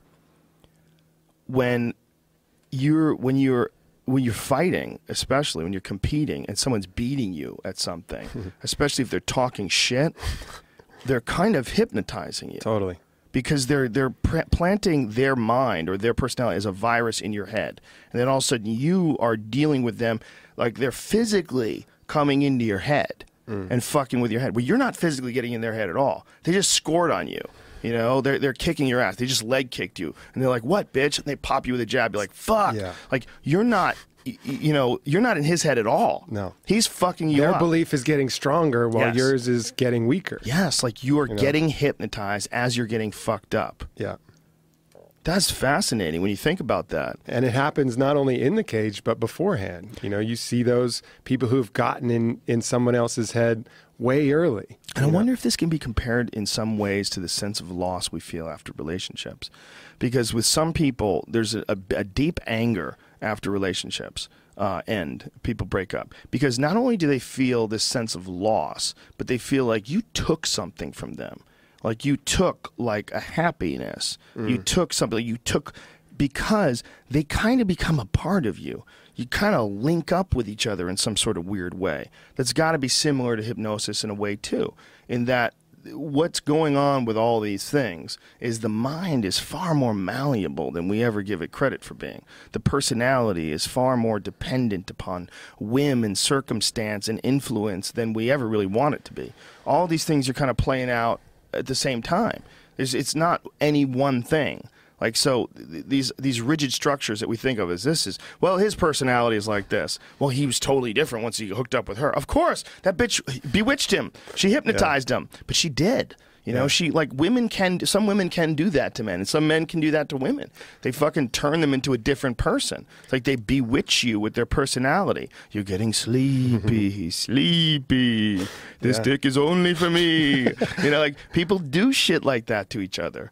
You know, and I think those this these connections of the mind are these like poorly understood interfaces that we have with each other. These poorly understood connections, and that we wanna we wanna just like sometimes we can't handle it. We want to just get distance from all being one. Just give me get some distance. I I have to take time off, man. I'm gonna I'm gonna go on a vacation. I gotta so get away just from other her. people aren't Yeah. influencing your sphere. Yeah. With relationships, I think it has a lot to do with attachment and identity. You know, you get with someone and that becomes part of your identity. I'm Mm-hmm. so and so's husband. I'm so and so's boyfriend. She's my girlfriend. My girlfriend. Mm-hmm. You know, it becomes this part part of you. You're your ego, your sense of identity, and you get attached to that because it's feeding you with something that you think you need, some validation. Maybe she's super hot, and that helps you feel it's a it's like a tricky little trap that helps you feel like, man, I'm the man. My girl is super hot. You know, so that part's inside you. And then she leaves and you're like, shit, maybe I'm not the man because that's what was feeding you. Mm. But the key to that is you got to get to a state of almost invincibility yourself where you don't need anything from anybody or anything. You can you're just free to enjoy it. That's just extra on top of it. You know, you don't you're not borrowing anything from them to make up your identity. You're just enjoying the shit out of them and adding more, piling it on top. So when they leave, you're not really at a loss of anything. It's just, all right, I don't get to experience that extra good thing anymore. Yeah, most people don't see it that way because No. they watch John Cusack movies and they want to stand outside a chick's fucking house with a boombox playing some song that you used to listen to before you banged. Did you, you have you heard that country song? It's called Redneck Crazy. It's like the most it's like the most absurd song ever. It's like I'm gonna park outside of your window and shine my lights through your park outside of your house, shine my lights through your window, throw beer cans at your shadow. You know, you broke the wrong heart, baby. You made me redneck crazy. Oh, and it's like playing on, and you'll just Oh, hear people humming along and singing it. Oh, Jesus I mean, it's amazing. Jamie, do you want to? Could you Don't bring that even. up? Please don't. Let's pretend we didn't bring it up. It's it's unbelievable to hear because it's just patterning this crazy behavior that people have of this possession. That's my girl, and the fact that she's enjoying her life with someone else. I think the song even says, "Did you think I was going to wish you well? I'm not that kind of man, baby," or something like that. oh, Christ. You know, and it's like, whoa, but that's a worm that's in our consciousness that we're supposed to feel like, you know, you took something from me. How dare you? I hope you're never happy again. But how, how about the balls to make a fucking song where you're talking about harassing someone's Right. daughter, Right. You know, because she doesn't want to fuck you anymore. Maybe you, that look at that behavior and wonder why your personality sucks. Your Yeah. personality sucks. That's why she left in the first place. You asshole. Throw a beer can at her fucking house. How about you, grow up, baby? Yeah, he, baby is exactly the word because it's she's so needy. He needed what she was going to provide him. Like as if she's stuck with him forever. right. She's stuck. Like she can't do any better. She wants to improve her life. You're just, just drinking beer and hanging out by the lake. Fuck you, dude. You know? Yeah, What is that- this? Here's the lyrics. Wish I knew how long it's been going. Oh, she cheated on him. How long you been getting some on the side? Well, a little different. Uh, nah, he can't amount to much by the look of that little truck. Oh, that's hilarious. He can't amount to much because he has a small vehicle. well, he won't be getting any sleep tonight. Oh, great. Okay, I'm gonna lean my headlights into your bedroom windows, throw empty beer cans at both your shadows. I didn't come here to start a fight, but I'm up for anything tonight. Okay, what? You didn't come to start a fight? Right. What do you think's gonna happen? You mocked his truck. Okay, asshole. You threw beer cans. You have a you have a fucking spotlight that you use to poach deer. He's putting it through his window. You know you broke the wrong heart, baby, and drove me redneck crazy, redneck crazy. Do you think I'd wish you the best, endless love and happiness? You know that's just not the kind of man I am. Yeah, I'm the kind that shows up at your house at 3 a.m. Oh my God. I'm gonna lean my headlights into your bedroom windows, throw beer, it's blah blah blah blah, redneck crazy, redneck crazy. There's the Yeah. chorus. Fuck. But that, I mean, and people, it's playing on pop radio because it strikes a chord. And I think some girls think, man, he really was into her. You know, he he really loved her because look at what he's doing on the other side. And that's just a that's just a tricky little trap that we got to transcend. You the know, least of my concerns. My concerns is that there'll be guys that listen to it and think it's oh, okay Oh, for to sure. act like that. For sure. If the girl is so silly that she thinks, "Oh, that he just loves him. That's why he's all doing that, shooting up the house shit." you think he really wants to shoot up his fucking house? Just letting her know he loves her. There's, there's, there's women who grow up like that. They have a fucking black eye and they're having this conversation to their kid with a Marlboro hanging out of their mouth. Listen, sugar, your dad and I have a very passionate relationship, and I push his buttons, and you know, and he loves me. And if he didn't love me, he wouldn't fucking hit me. And I know it don't make sense to you right now, but someday it will. Yeah, that's it. That's what That's, I'm this. worried about. That's this old paradigm that is pattern, yeah, in, right? in dire need of transcendence. And the need is basically, you know, we have to be fully full. I think Don Miguel Ruiz makes the example of, you know, create enough self love, enough self satisfaction, enough inside yourself that you don't need anything from anybody else. Your kitchen is fully stocked, so you're not starving. Yeah. You know, a lot of people, you stock your own kitchen with your own, you know, self fulfillment, and then you don't need to eat any little burger that comes on the side of the road or some hot dog from a stand, whatever you can get because you're starving. You got plenty to eat. And that's, I think, the analogy that we need to have. We need to be full and whole. And we need to have standards as human beings that we accept of ourselves. Like what you shouldn't accept from yourself. Don't accept from yourself that you're the guy that's going to be outside someone's house at three o'clock in the morning, shining a headlight through their fucking windows and throwing beer cans. Don't accept that you're that guy. You're not that. You can't be that guy. If you're that guy, no one's going to come to you for advice. No one's going to take you seriously. You're you're a fucking dumbass. Yeah. You're a dumbass child who gives in to every whim. It's like someone who comes after one stroke every time. I can't help it. Like you're a baby. You're a fucking baby. You learn some goddamn discipline. Yeah, it sucks. Yeah, you feel lonely. Yeah, you're depressed. Go on Tinder, stupid. Find some more chicks. They're everywhere. People want to fuck. They love it. That's why there's so many of us. What are you doing, man? You tell me you get this one chick, you can't get another chick. Go get another one, stupid. And he Do- will, too. That's you- the thing. Do you not have any friends? Do you not have any friends? Anybody who talks you through it? And goes, dude, dude, dude, come on, let's go. So what? You know, people get so goddamn connected when they date. They get so fucking connected that they feel like you stole something from them. You've been getting some pleasure from another entity. I ain't mm-hmm. tolerating it. Ah, I sent us bust up your sleep patterns. I'm gonna fuck with your beta waves. I'm gonna kick your fucking REM sleep right in the dick. You fucked with me. You fucked with my sleep.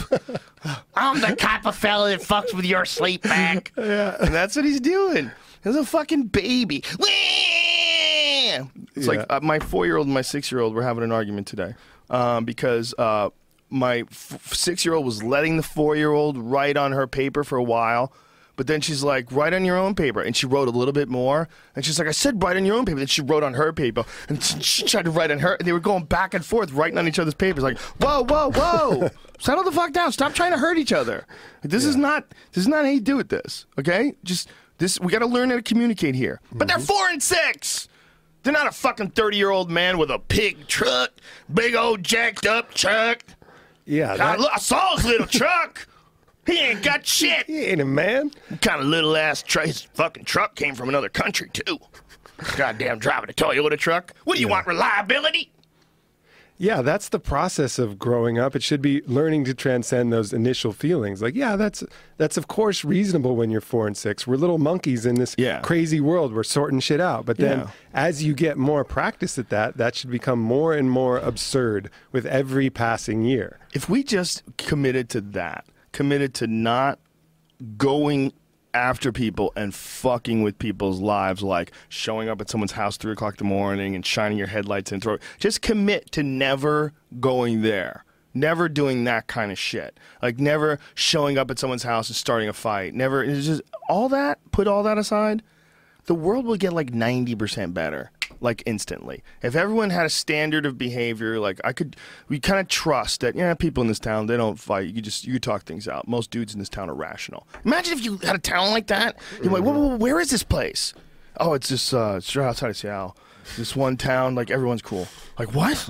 That might Everyone's become cool. Colorado. But could you imagine? It might be. It might be like spreading out of Denver right now, Yeah. like a, the epicenter of the fucking cannabis nucleus. It is possible, right? Like, if you could get a group of t- friends like we have, we have a group of like 15 dudes that I would give a million bucks to in a bag and never count it if they gave it back to me. Right. There's like 15 of us. But for most people, it's hard to find fucking people like that. But if you had a town, if you had a town of 100 percenters, 100% down, 100% all, you know, just you could count on them for everything. They are who they are. God damn, what a great town that would be. You would no one ever get in fistfights. Yeah, and I think that's a big key of how to improve our situation is maybe we won't be able to get the whole town, but we can start acu- getting these tribes around us. And Yeah. like you're saying, you have these 15 people. Yeah, they don't all live together, but through travel and through talking, you end up interacting with all these people anyways, so it kind of insulates you. You have your own tribe of these people that we trust impeccably and that can help improve our lives. And I think that's a major part that's missing. We're missing that sense of tribe where we would give absolutely anything. It's not like, oh, could I stay in your guest bedroom? Fucking, of course you could stay Yeah. in my guest bedroom. Like, what? Don't even ask that silly question. You could do anything that's mine is yours. That feeling that's innate to us, I think we're going to have to start trying to get that back because I think we need that. I mean, that's the kind of creature that we are. Yeah, I agree, and I think that you know, you know how Uriah Faber has it hooked up, where he he owns like a block. Yeah. he has like a bunch of. He's so smart. That dude is just so clever in a bunch of different ways. Very good businessman. Very clever, and you know how he set himself up outside of the UFC. He has a mm-hmm. bunch of houses he flips and stuff, and he's got he's always got something going on. Owns real estate. But him and all these alpha male guys, the, that's their team, Team Alpha Males, a uh, one of the top level, uh, high level uh, gyms in the country, particularly for the lighter weight classes. Like they have 135 pound champion TJ Dillashaw, and there's a wealth of like real good talent in there, including guys you haven't even heard of yet that you will hear of soon. But the point being is, he's got it set up where he can kind of do whatever the fuck he wants. You know, he has it set up where he's got, you know, he's got the, the housing business, he's got the gym he runs, he's got all these different things going on at the same time. That's a that's a pretty sweet place to be in. Of course. Well, he's got his tribe that actually lives Yeah. right near him, which is obviously the best case scenario. you yeah, know, they're all living these- on one street. Yeah. Houses that they all own. They just bought houses next to each other. That's so clever. Absolutely. And I Nobody think does that. Everybody No. says they want to do that, but nobody does that. nobody does. And it's probably the single thing that would improve people's quality of life way more than the neighborhood or whatever other reasons they're living somewhere is being around the proximity of those people who enrich your life, make it better. Well, You know? Uriah's a real leader, you know, and what he's figured out how to do there is to create this atmosphere. First of all, super supportive, recruits guys, recruited TJ Dillashaw, who's the champ in his weight class. And then when they offered him a shot at TJ recently, he's like, yeah, you know what? I'll fight Frankie Edgar at 145. Let's let's have a fucking super fight. Let's get crazy. Yeah. You know, you gotta love that, right? You gotta love that he thinks like that. I just lo- I just love that setup of all the houses on a block.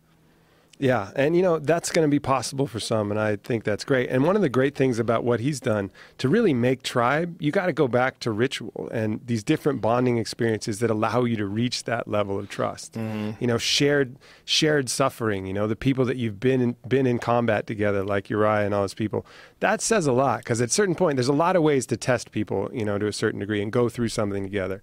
Obviously, physical exertion like that, like rolling with somebody, you learn a ton about them, or doing a psychedelic experience with somebody. You know, you both drink a coffee cup full of ayahuasca, you're going to learn a lot about somebody at that mm. point. Same with all of these different rituals that have been developed. Put your hand in a in a mitt full of bullet ants. You're going to learn a lot about a motherfucker, how he what happens when that pain hits and it's overwhelming.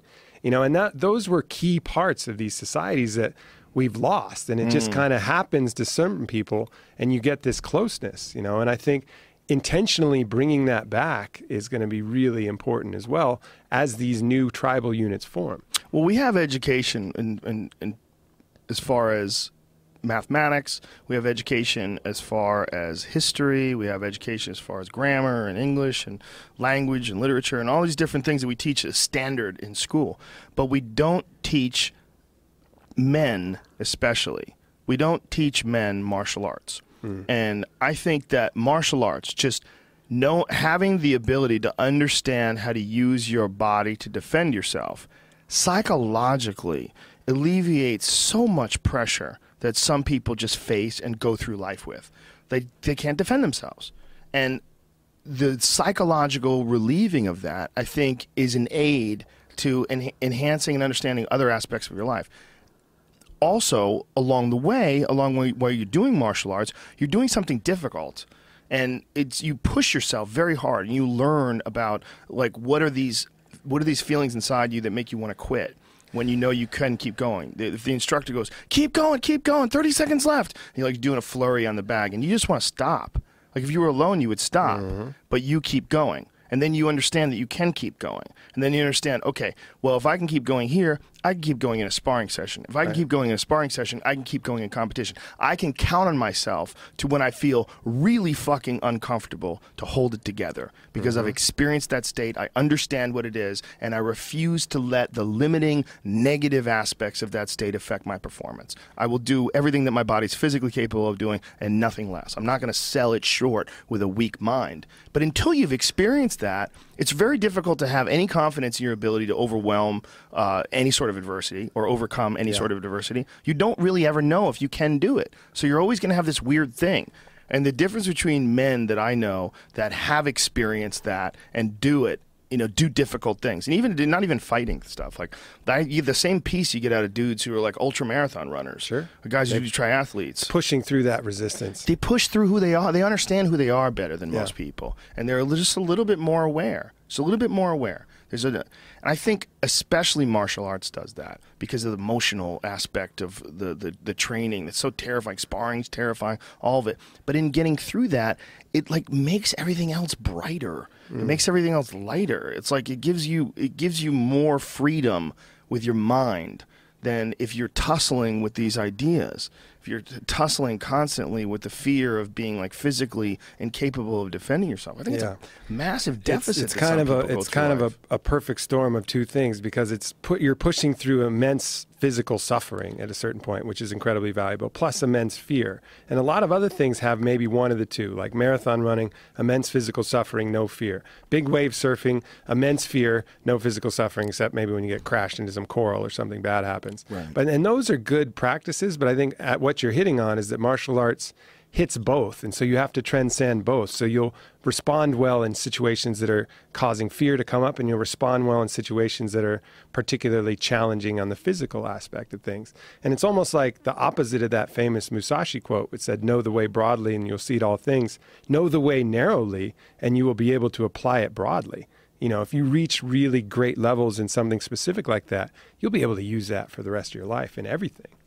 It's just I, I really think it should be almost required almost required and it doesn't mean you have to be good at it just do, do it to just to get your your state in a better place get your mental state in a better place Mm. Especially jujitsu, I think. You know, yeah, because you have no not- head yeah, trauma risk. No head trauma. Yeah, that's that's a big one. Yeah, and it's just, I just think people need to do difficult things, and I think life is too goddamn easy. Yeah. It's too soft for most people. And, as far as like character building, like character is only like built necessarily under pressure. It's very hard to build character, you know, when you're just a person who's won the lottery when you're three and you sat around all day eating cake. You just, Yeah. where's your character? Like, why? Where is it coming from? Like, you kind of have to go through some shit.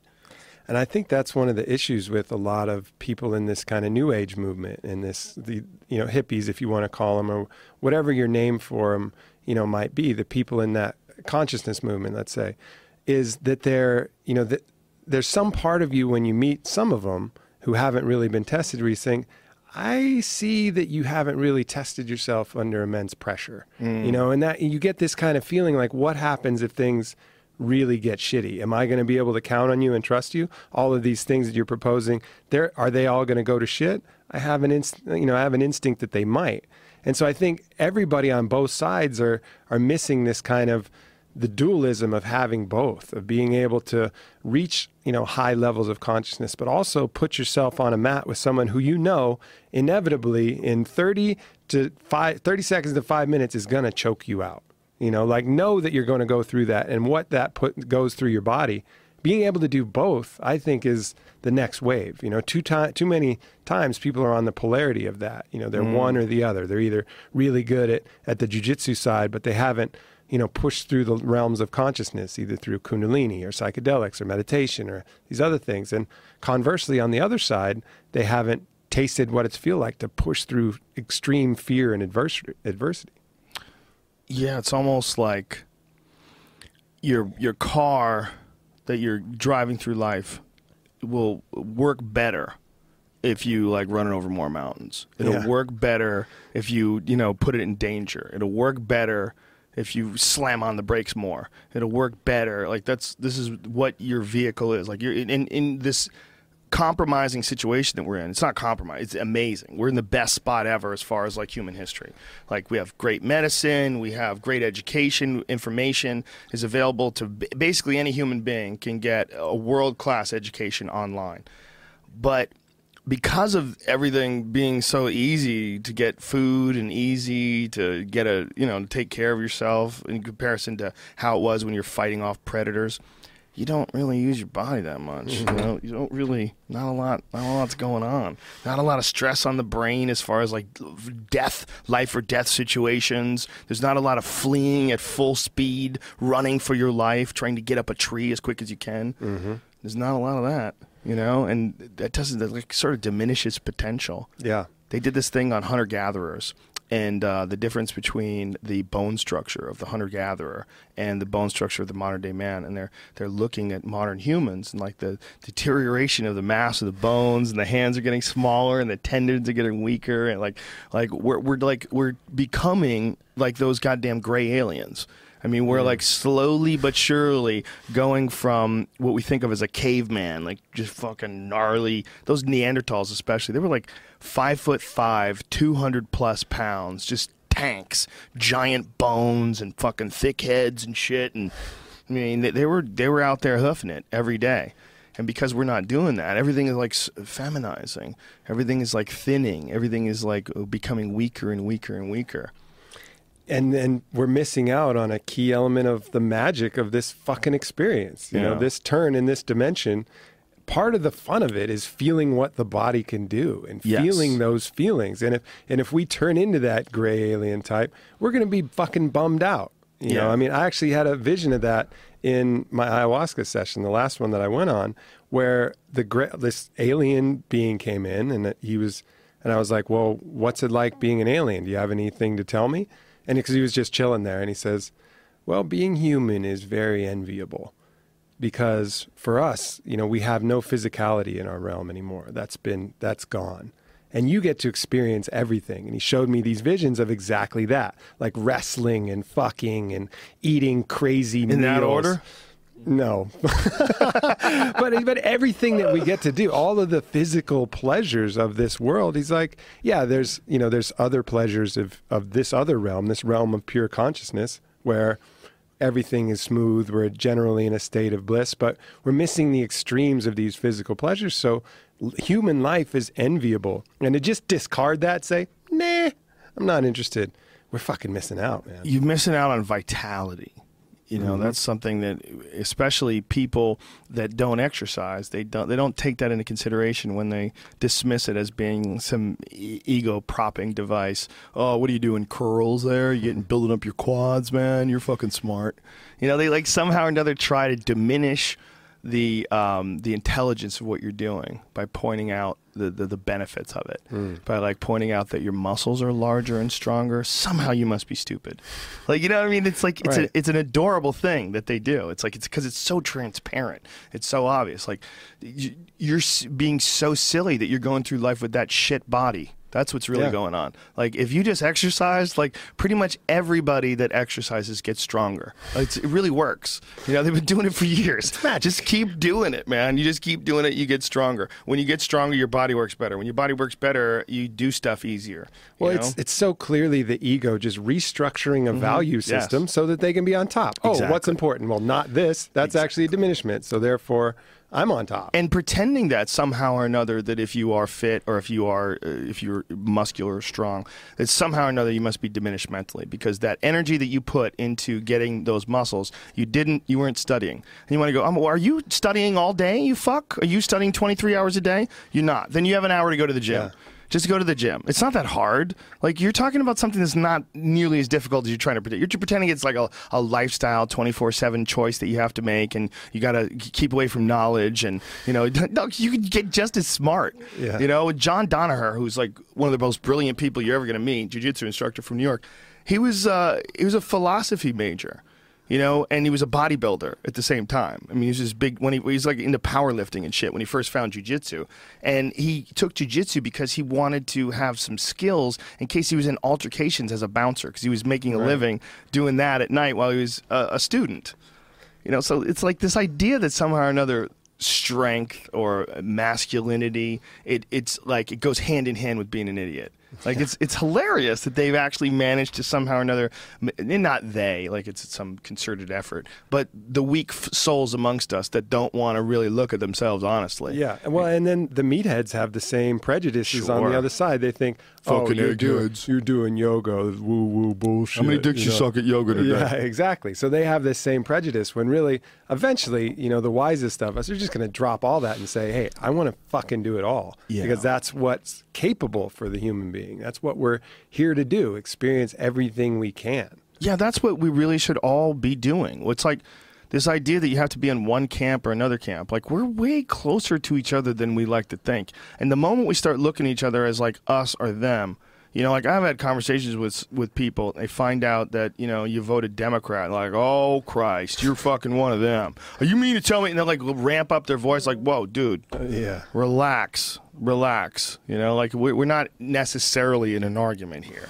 You know, I guarantee you, there's a lot of shit that I agree with that you agree with too. Like we're we're probably a lot closer than you think on a lot of things. Well, you know who's the biggest fucking Muslim in this country is Obama. You ever get in those conversations? Like, of course. dude. I can't even talk to you about that. I don't even know where to begin. I don't know. I don't know where this is going. But like they think that you are the enemy, like you get roped into the enemy, and some that you get categorized. But if there was no Democrat and there was no Republican, there was no teams. There was just a bunch of stances and positions on on issues. That we would be we would all be way closer than when than you think. It's just when you vote when you have representatives and one is blue and one is red and you're playing some weird fucking like board game. Like what is this? There's a blue team and a red team. You know how fucking stupid that is? There's blue states and red states. Like the divisiveness of that. The almost almost something designed to keep people at odds with each other. Because if you looked at it in terms of just just the issues, then you could debate the issues individually on their own merit, and they wouldn't be attached. Like pro life is constantly attached to the right. You know, um, and there's certain gay rights constantly attached to the left. You know, uh, healthcare reform, left. Yeah. You know, uh, finances, anything finances, anything that benefits business, right. Mm-hmm. You know, it's it's hilarious. It's so adorable that they've managed to pack package all this stuff. Well, It's- they're they're uh, hacking into the dark side of tribalism, and the dark mm-hmm. side Yes. of tribalism is when you have a group and fuck everybody else because they're trying to take what I have, and all of these setting up of these camps is like a mental hack into this instinctual quality that we developed, and you see it in even sports fans. You know, these hooligans when their English soccer team in red wins or the blue one wins, that's their whole life. They're punching people, they're stabbing people, they're trampling people, whatever. This crazy identification with someone who's putting a ball in a net. But it's the tribalism aspect that that people are playing on, and I think politicians and everybody have kind of played to that. When we realize when you level all of that, yeah, you can have your tribe, you know, and that's good, but beware of the dark side, which is these are my people, fuck everybody else. Even the preppers kind of, doomsday preppers have this kind of idea like, I got this thing and fuck everybody else. Those people You are know? crazy. That shit is not going to work. They're going to take your shit. You know, everyone's going to find out. They saw you on TV, dummy. They know where you have your pickles buried. Like, what are you? What, what, what kind of an asshole are you that prepares for the worst but shows everybody your house? Yeah. And this is where we have our ammo. Oh, well, now I know where to get the ammo. When the fucking zombie Yeah. apocalypse hits, I just get into the garage and I got the ammo. And then you decide which family with two kids comes knocking on your door. You put give the food to. It's just this kind of weird. Yeah, it's crazy. It's this kind of weird thing. Whereas I think seeing everybody as that could be me in a different Mm-hmm. circumstance in a different way. That's me. Oh, that's me. That's me. That's a really cool practice to do. Actually, that I've done as well. Go out to a beach somewhere and imagine yourself as each individual. Oh. That's me. I can see maybe where my thoughts have created this body type and this thing. And obviously, you're just playing a game, but you're putting yourself actually in everybody's position and understanding they're not that fucking different. You know, they just had different genetics, different backgrounds, and different choices that they made. Yeah, I've I've talked about it on stage that I had uh, this experience. I wrote about it. Um, I, I had this experience when my uh, my first daughter was about to be born, and I was in Hawaii, and I was on a boat, and I was super high, and uh, these dolphins were jumping around next to the boat, and I was just I was I was on this insane edible. I was so far gone um, that I had this like weird connection with these dolphins, and I realized like how intelligent they were. And I, I thought like I wonder if they're like people. I wonder if like I lived a dolphin's life, I would be like a dolphin. Like if you lived in that water, like if you have, if you think of you, who Yeah. you are, and if you were in a dolphin's body, I wonder if you literally would be a dolphin. Then I thought about it, and I was like, what if that's how every human being is? That we're all exactly the same thing, but we're living through different biological filters, different life experiences, different genetics. But if you lived my life, you would be me. And if I lived your life, I would be you. And that it's mm-hmm. an illusion. And that's what the illusion of separateness is really all about. The, everyone's like, there's not an illusion, dude. This guy beat the shit out of me. I don't know him. He's not me. I'm not him. That guy's a dick. You know what I mean? Like, mm-hmm. people have that, oh, that girl fucking cut my hair. That is not me cutting my hair. Trust me. Mm-hmm. We are not one. I'm going to fucking stab that hoe. You know, like, but if you lived her life like that's where the illusion is the illusion is that because we live these separate experiences that if we all had the agreement that we'd treat each other as if it was us living another life the world would instantly be better instantly if, Yeah. if we could pass that i mean everybody wants to pass there's all sorts of radical ideologies that people push. There's all sorts of radical religions and behavior choices and all sorts of different things that people want other people to subscribe to and want other people to adhere to. But if there's a really simple one, a really simple one that's almost a one-liner. Treat everybody as if it's you living another life. That's and it. if you did do that, if you if you, if if it turned out to be true, if we some fucking Nobel Prize winning egghead figured out in a laboratory that if like you could literally take the essence of who is Aubrey Marcus and throw it in Jamie Vernon's body, you'd be Jamie if you lived his life up until now. If they proved it mathematically. And I think and I think that's possible. And what you're hitting on is, you know, I call it so there's the golden rule. Do Yeah. do unto others as you would do unto yourself. Yeah. But I think there's the platinum rule, you know, which supersedes that, which very well might be do unto others because they are yourself. You know. Motherfucker just rewrote the golden rule. Did you hear that? that motherfucker just rewrote the golden rule. It's the platinum rule. The Yeah. fucking platinum rule's better than the golden rule. Yeah. Damn, dude, that's strong. That's a very strong statement, and you're totally dead on. Yeah, treat them as if it's you. Mm-hmm. Yeah, yeah, that's the difference. treat, Not yeah, treat you. them because it is you. Yeah, because you know, it it's you in a different life, in a different filter, and different biological switches that have been hit. I think that's why it's so hard to be around people that are falling apart. Um, I was at the comedy store the other night, and this woman who used to be a comedian, I don't think she's a comedian anymore, came around, and she was drunk and fucked up and confused, and she hadn't done stand up in a long time, and she's probably like close to sixty now. She's old as fuck, but it just never worked out. She's never. She was like only an open micer like twenty years ago, but she kind of would always kind of hang around still. And uh, to see her now, you know, it's it's it's really hard to see someone like like she she would try to talk to us, but no one could tell her anything, and everyone's hmm. terrified she's going to say, "Hey, can you know, can you guys put me up some night? Put me up on your show?" You know, everyone's terrified that she's going to ask for some sort of comedy help. You know, but you got to think like, what does it feel like to be that person? Like, what uh, what what synapses don't fire? What life experience stunts your emotional growth? What puts you in a state of denial? What gives you these blinders that you can't realize the fact that the audience sees you in a way that you don't see yourself? So this is this comedy thing is never going to work. Like you fucking you don't even know what you look like. You don't know what you sound like. You don't know how you behave and and then you see it like manifesting itself 20 plus years later in this disastrous wreck of a kind of crazy lady. And you're like wow man that could have been me you know? If i was born in her body and lived her life and you you take into consideration how how difficult it is to turn from that state and im- improve like we almost give someone no chance Yeah. like you never meet someone who's a total fucking loser at 40 and then you meet him at 45 and he's like the best guy ever like like nobody does it Momentum is a motherfucker. It's, really hard to change. But when you have that attitude where you start looking at people, just as you said, that could be me. The only proper response is empathy. Yeah. You know, that's you know, even if it's someone that perpetrates something against you, and this is, you know, a really challenging thing to do. Yeah. You know, you want to prevent that. If someone goes to fuck you up, then fuck them up. That's fine. That's your right to defend yourself and protect. But not do it out of anger. Do Right. it out of you know Necessity. out of necessity. And then the only feeling that you should have towards that is a feeling of pity. It's too bad that that person got to a place where they had to do that, where that Yeah. was what their decision mechanism was. And it doesn't mean that you just accept it, but it means that that's really the only thing. But instead, we like to, you know, keep up this illusion of separateness. Like, fuck that guy. and rounds type shit. Yeah. exactly. But really, only pity, only pity and empathy really come from that, and that's the that's a real state of, of bliss. You know, like the Tibetan monks, that's what they're meditating on all the time is getting to that state of empathy. Well, to get to that state of empathy, just look at everybody like they're yourself, and that's the key way to get in there. Yeah. Try try pushing that in the public school system. Imagine that was like the, one of the key tenets of the public school system. That would work, man. Yeah. It really would work. It's almost like a little a simple key.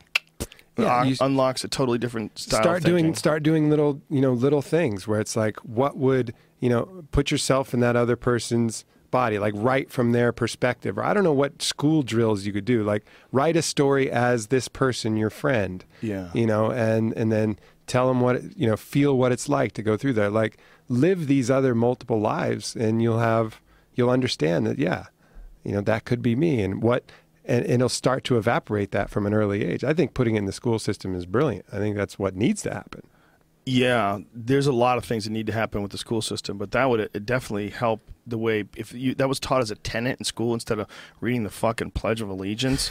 Right. You know, I mean, to the republic for which it stands. Stop. What does that mean? Do you guys know what that means? What does that mean? What does that mean? One nation under God? You know that that didn't even exist, kids, until the fucking Red Scare of the 1950s. You used to say one nation indivisible with liberty and justice for all. When we had to fight off the goddamn commies, we put in God under God, you fucks. I mean, most people think that that was like how this nation was founded. One nation under God. No, that that, that was in the 50s. Yeah. When everybody was losing their fucking mind and Fear. people were going on trial on a regular basis for being communists.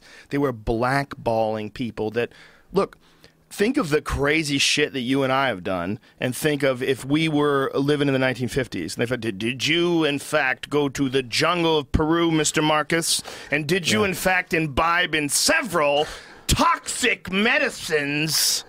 You would you would look like a fucking complete nut if they brought you into some sort of a court setting in the 1950s. Sure. But back then, you couldn't even go to a communist meeting. You couldn't go like, "What is this about? Like, what are you guys pushing? You're pushing com- socialism, and what does that mean? Like, no, no one, you know, you do whatever you want. Like, uh, do you get paid by the government? Like, do you? How do you contribute? Where's the money coming from? Like, maybe just go and try to figure out what the fuck everyone's talking about. And mm-hmm. especially amongst creative folk, I'm sure there's always been a lot of alternative thinkers, whether errant or on the right track. Sure. There's been a lot of weird people that think outside of the box always. So in the 1950s, these guys are probably looking at communism and going, okay, let's see. Look, I, I got my fucking my uh, fortune read by Dianetics once. Whatever. I read, did one of those stress meters. I said, okay, let me see what you got. Right. What if I got on a list because of that, man? You know, like this was this was what was going on when they put under God in our Pledge of Allegiance. It was that kind of madness, insane thinking.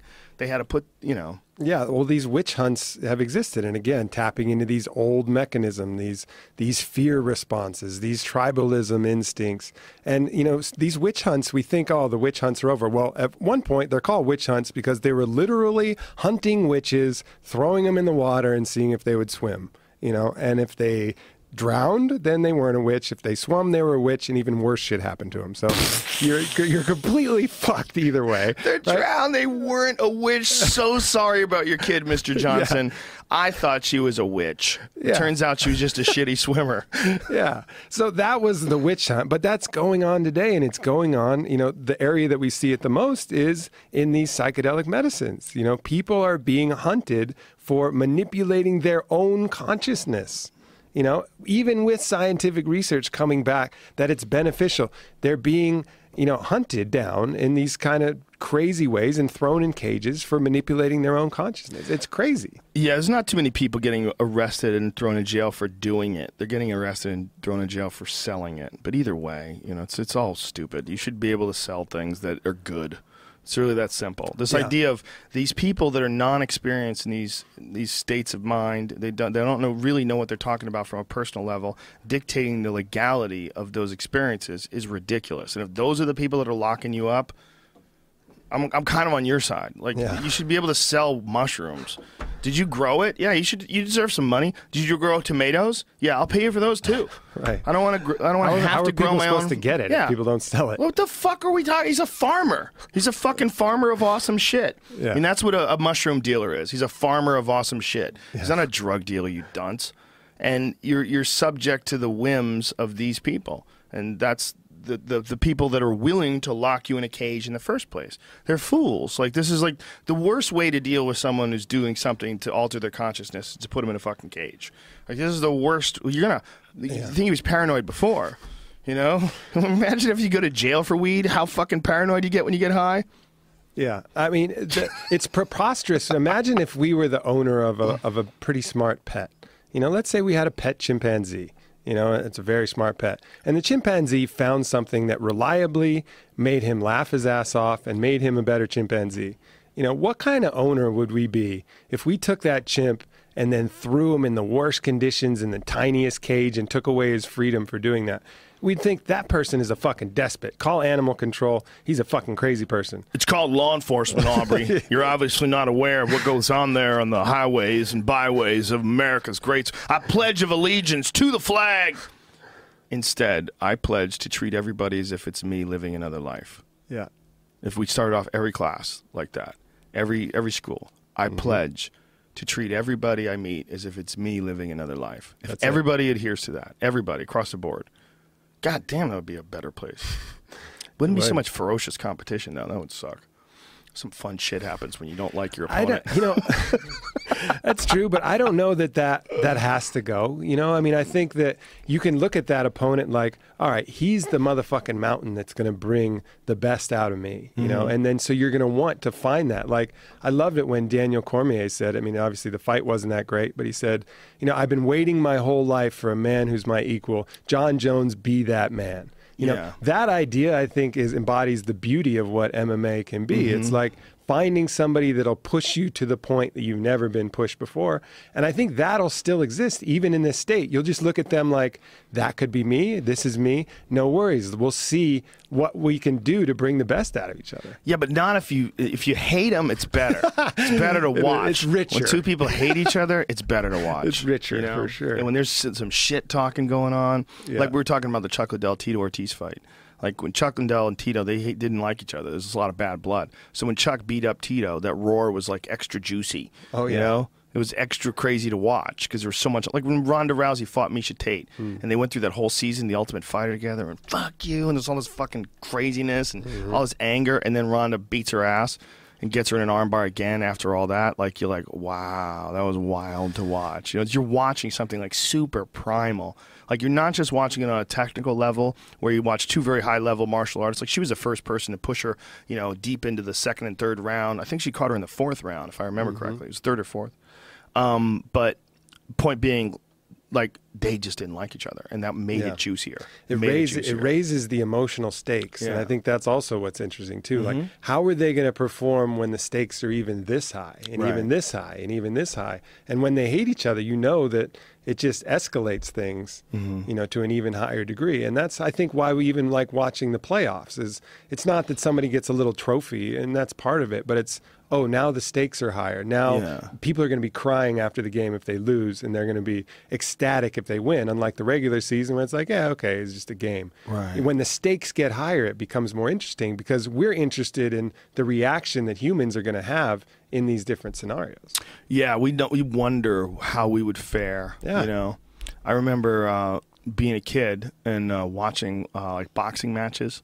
And seeing like guys like get beat up against the ropes or something like that, and you know you almost like see yourself moving. You're like trying to figure out what should he do. He's got to get out of there. He's got to hit that guy. Like, but you don't really know how to fight. But you're still watching it, and you're just like ah ah. It's like you're putting yourself sort of in there in some way. You know, you're watching it. You want Oh, your sure. you know, especially back then, I always had a guy. You know, I was I was rooting for this guy. I was rooting for that guy. You know, you'd always like boxing fans would always have like you'd have like a guy you'd pick. Like I'm a De La Hoya fan. Yeah. Fuck him, bro. Who this is Chavez is shit. And like people would have those those fucking guys that they would stick with. And when your guy's getting beat up or he's in trouble, you're not appreciating it on a technical level. You're almost like oh, Uh-huh. you're almost like getting beat up yourself. I remember one of the most terrifying moments I had because I've done striking since I was little, never that serious, but I had a lot of instructors who were very complimentary early. You know, so they had me believing that, man, Aubrey, you hit someone, they're done, son. You know, like I had this kind of false belief, and obviously once I started sparring, I realized that that wasn't the case. But I had some, I had some remnants of that that I was carrying, and then I saw Kimbo Slice in one of these street fights, right? Oh, yeah. And a bare knuckle fight, and this other huge dude catches him with a left hook, and Kimbo just drops his hands and goes, "Hit me again, motherfucker! Hit me again!" And just leans forward with his head, and the other dude hits him again and does nothing. Yeah. Does nothing. He says, "Now you're dead, motherfucker," and then catches him with this uppercut and just blows up his face. Yeah. exploded his face, and I was like, "There's nothing I could do." To that guy, if he was that fired up and charging. And it was this terrifying moment where you realize what your boundaries are in the world. You know, like I couldn't hit him and knock him out. You know, everything I'd been told was bullshit. There's no way I could do anything to that man at that point. Well, f- physical size and structure is so giant, and he actually knows how to fight too. Mm-hmm. You know, but physical size and structure is so fucking big. It's so it's so it's so important when it's you know we look at it in terms of its success in weight classes, and the really big, strong guys don't necessarily tend to be the best guys in the weight class. It's about like whose body's optimized for that weight class. Yep. So you don't really want to be carrying around a lot of muscle. But if you are, and someone's smaller than you, it makes you better. it makes you fucking bigger and stronger, and everything works better. It might not work as good against another guy who's 240 pounds, who's like got a, a leaner body and better lungs. But you know, Kimbo Slice is a goddamn giant human being who can punch people in the face all the time with no gloves on. Yeah. like Jesus. He's fighting again, you know. He's fighting Is he Ken, really? Ken Shamrock. He was a guy that, you know, I think never really fought to what his physical capability was. Like his hardware had a certain potential, like the mm-hmm. limits on it. Like if you look at him like a computer, it's like, oh, it's got this much, you know, these attributes, this much memory, this much memory, this much RAM, blah, blah. But the software running it inside the cage, I felt like never optimized what his gifts were, you know? Mm. It's another one of those interesting things where it's psychologically it didn't bring the best out of what his frame could be. Yeah, that's interesting, man. You know, he had problems before he ever even got on the Ultimate Fighter with his knees. His knees are pretty significantly diminished. He has like serious like bone on bone like arthritis type conditions in his knees. Yeah. And so like for him like grappling is an issue, kicking's an issue. Mm-hmm. All those things are issues, you know, and he you know, he had a lifetime of sports, football, and you know, did a lot of uh striking training, obviously. All the over the years, man, chewed that shit up. Especially football. Football's brutal on the knees, man. carrying porn stars in and out of limos. That you know? happens. You know, he had to do that, a He's lot. do that. Yeah, You know, they're probably light for him. Yeah, probably. He's he's also um he's in a weird time. Like he might be like a little too late for like all the rejuvenation shit that they're coming up with Yeah. right now. Like they're 3D mapping meniscus. Have you seen this? Dude, they have some like uh, it was some some article about how they're 3D mapping essentially what it looks like it's like a scaffolding for meniscus, and there's certain proteins in this. They insert it into the space between your joint, you know where your meniscus is. Which you know now when you get it scoped, like I have my I had my left knee scoped a few years back. Like you don't get any extra padding back. Yeah. It's it. Like your padding's diminished now. Like the, the knee doesn't bother me. It feels way better than when it was when it was fucked up, but now what they're doing is they're just taking it all out and they're putting this this 3D thing that they they 3D print and with these proteins in it your body starts building meniscus inside this framework somehow or another I just I might be totally butchering this but essentially they have artificial meniscus for the first time ever they, they they really weren't able to fix that thing there's actually two different solutions I think currently on the horizon but this knee meniscus generated with 3D implant. Look at this. You could so watch it's just, it. It's just a perfect fit. I mean, we're going to get to the point where our bodies are just like cars. You know, you can upgrade any system, you can change it out. And I think the, th- crazy thing that we alluded to, there'll come a point where I believe we'll be able to upload our consciousness into a brand new car. You know, and that will be the point of of immortality to a certain degree because you could just keep creating these new cars and then create just upload your con oh shit i fucking fucked this one up i got cancer i crashed it no worries let me hop over into this other one What if that's hell? What if that's hell? What if the what, what if heaven is just getting over this body and and and achieving the next state of consciousness, which is non-local, completely undependent upon your physical prison. But you were like, dude, you were just gonna get out of jail, and you decided to transfer your sentence to some cyber prison where you'll Right. live in your own mind forever and ever and ever, repeating yourself ad nauseum through space. Instead, you could have been one with the great consciousness of the universe. Especially but if no one who passed over to the other side could communicate. You know, they'd be just yelling from the other. Don't do it. Just Yeah. die. You'll see. It's amazing. You get to start again, and you get to start again anyways, and it's more awesome because you get this side and then that side. Who fucking knows, man? I'm I'm not totally enthusiastic about the prospect of becoming one of those gray aliens, though. No, I've been me neither. I've been uh, talking about that for years about that simulation theory. That's that thing that I talked to this guy Richard Terrile, who was from the JPL Laboratories, um, when I was doing that Joe Rogan Questions Everything show, and when you talk for whatever reason, when you talk to like a serious, legitimate, working scientist, a, an actual you know doctor of science. And you talk to them about it, it just makes it seem like way more palatable than if you talk to Duncan. Yeah. but when Duncan talks about it, it seems a little bit more sexy. But this guy, what he was saying essentially is that it's it's basically inevitable that we're going to come up with some sort of an artificial reality that is indiscernible from the reality that we're currently enjoying. It's going to be artificial. We're, we're going to create it. We're going to be a, totally manipulate it. It's going to evolve over time. It's going to get better and better as the technology moves on and on. It's going to get to a point where it's you you, you literally not going to be able to tell the difference. And if that's the case, has that already happened? And if it has already happened, would you be able to be aware of it? What would you be if we had gotten past this? Well, if you go back to fucking gorillas, you look at gorillas, you look at lower primates, you look at these dick swinging monkeys hanging out in Africa. You know, they're just swinging from tree to tree until somebody figured out how to become a person, right? Over all these years, however the hell it went. Um, look at what they look like. Look at a gorilla, and then look at a person, and look at the feminized person of the modern era, and then look at those goddamn aliens. It's almost like that's the archetype. Like we know that's coming. Like we know the big head, no mouth. You don't need to talk. You're you wear permanent sunglasses because you fucked up the ozone layer. You know your skin is like some sort of a gray bulletproof material that we've. You know you don't have any sex organs because you, you you can experience any pleasurable Kundalini yoga state in your mind anytime you want. Like regular blowjobs is just not that exciting when you can you know travel from dimension to dimension. That might even be how they're arriving and going back and forth.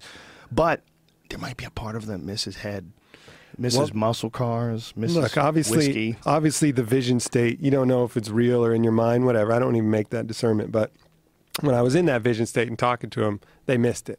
They You missed know, it. They missed it. We're lucky. Like- We're in the right spot. We got the honey hole. This is the. Goldilocks zone. That's it. We get to access life. everything. We get to access everything, and we get. There's a time where we're sort of working it out. Like as a Mm-hmm. culture, people are working it out. I think there's a lot of st- like the the in the working out. There's like a lot of like, noise and chaos and shit that's going on. I think Tea Party people and fucking Occupy people and the, the you know there's a lot of there's a lot of cult of personality and cult of ideology that's going along with a lot of these things. But throughout all of it, throughout people complaining about fat shaming and you know and uh, this the, all the the weird uber sensitivity that you see today the trend though all of it seems to be this like kind of like emerging understanding hmm. of how we interact with each other. It's like it's, there's battles back and forth there's waves but like if you're looking at like what is this when this all this water settles. What am I seeing here? What am I seeing here? I'm seeing an emerging understanding. Emerging understanding, and along the way, there's a lot of competing factions that want to be the most morally upstanding and take the high ground and be the one who is always there to call bullshit, and the social justice warriors that are just looking to be mean so that they can prove to you the way to, to live right. Like looking to find people who aren't living the way they're living and just shitting all over them and shame them into a, a different way of thinking. All this is just uh, is just emerging. It's an emerging understanding of, of what we are and the connectivity that we share Yeah. and, the, and the demands. Like when you see like these Black Lives Matter uh, marches and um, these protests, these uh, pe- people when walk around with these "I can't breathe" shirts, they're they're they're expanding this understanding of the reach of the upset people. Like this is not a, a, minor thing that you can only you know vote about every four years. This is something you can put a giant ripple in the entire culture right now by everybody just wearing a bunch of T-shirts that say something on it, mm-hmm. and then everybody realizes like, okay, this is a, it's not just a social media trend. It's not just a hashtag on Twitter and Facebook. It's also like the the the entire country, like a big chunk of it, collectively saying, hey, this is fucked up. Like we can we can do better, and oh, we can talk about this, and oh, you know, we're connected in some fucking weird way now, where we can kind of organize shit like this collectively, and you know, there's no real leader, there's no real mm. leader of any of those movements, you know, but but people gravitate towards them, Yeah. and so those things they all have that in common. They all have this like sh- this new connectivity thing in common, and, I think that's that's really the trend.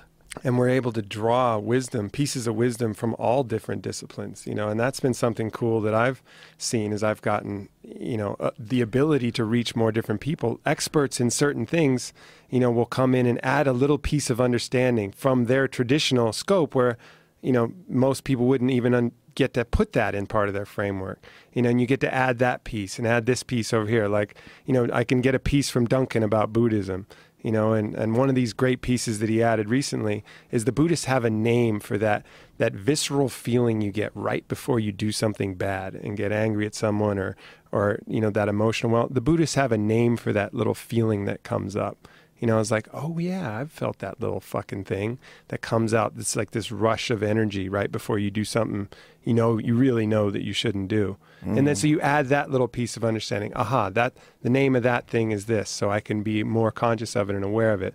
And then I have another friend, you know, Ted, who studies the Christian texts and puts new meaning to what those things were before they were manipulated for power and kind of maneuvered and like ah okay so he can add that and then so you start to piece together this understanding where of course there's no leader it's just led by you know truth and consciousness and that's i think the next the next wave is just finding what's what feels real what feels right what you can use to make your life better Also, we just know there's so much information available today. I think it's easier to kind of get an understanding of what's tripping you up. You know, mm-hmm. it's easier to get an understanding of like, there's a lot of people that behave in a certain way, like that redneck song that we're talking about. And they've been supporting that. And they've been, man, man, he had to do what he had to do. You know, he had to do what he had to do. You know what I'm saying? And that's, you leave a man alone when you got to do what he got to do. And that sort of like, that perpetuating that over and over and over again. Like if you do that over a long period of time, like it can ruin an entire area.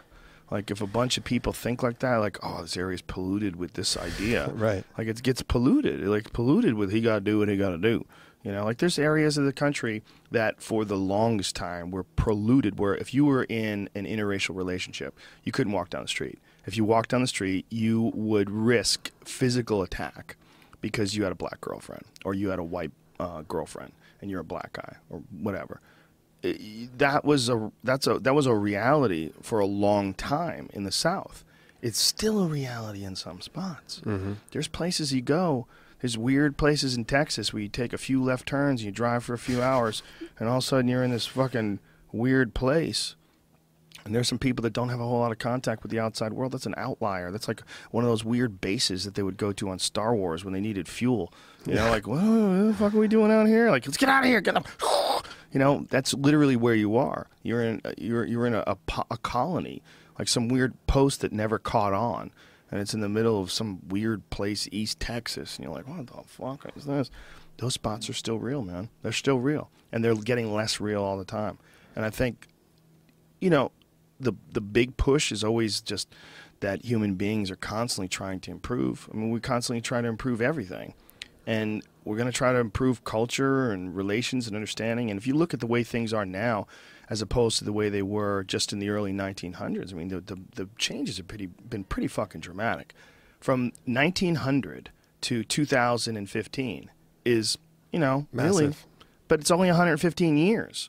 115 years in the real world is like, god damn, that's a blink of an eye. That Yeah. is a fucking blink of an eye. if you try if you chart time versus change it's it takes this hockey stick curve way up because things are going so fast but i think one point that you've made often is you know these conditions that are really fucked up they have a reaction on the other side. You know, they form resistance that allows people to actually propel themselves even farther in the other direction. You know, it's like the action has a reaction. So the bias towards you know, the racial bias, for example, can actually potentially propel people the other side to make greater leaps in consciousness and understanding what we're talking about that we're all just ourselves living another life.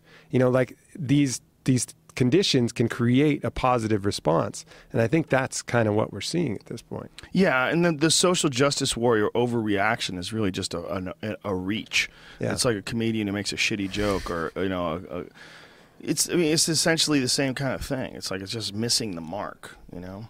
I think there's a lot of white people, especially when anything goes out wrong, where they like are struggling to appear down, you know, and they'll sometimes be racist against white people in order to show that they love black people so much, and they're not racist at all.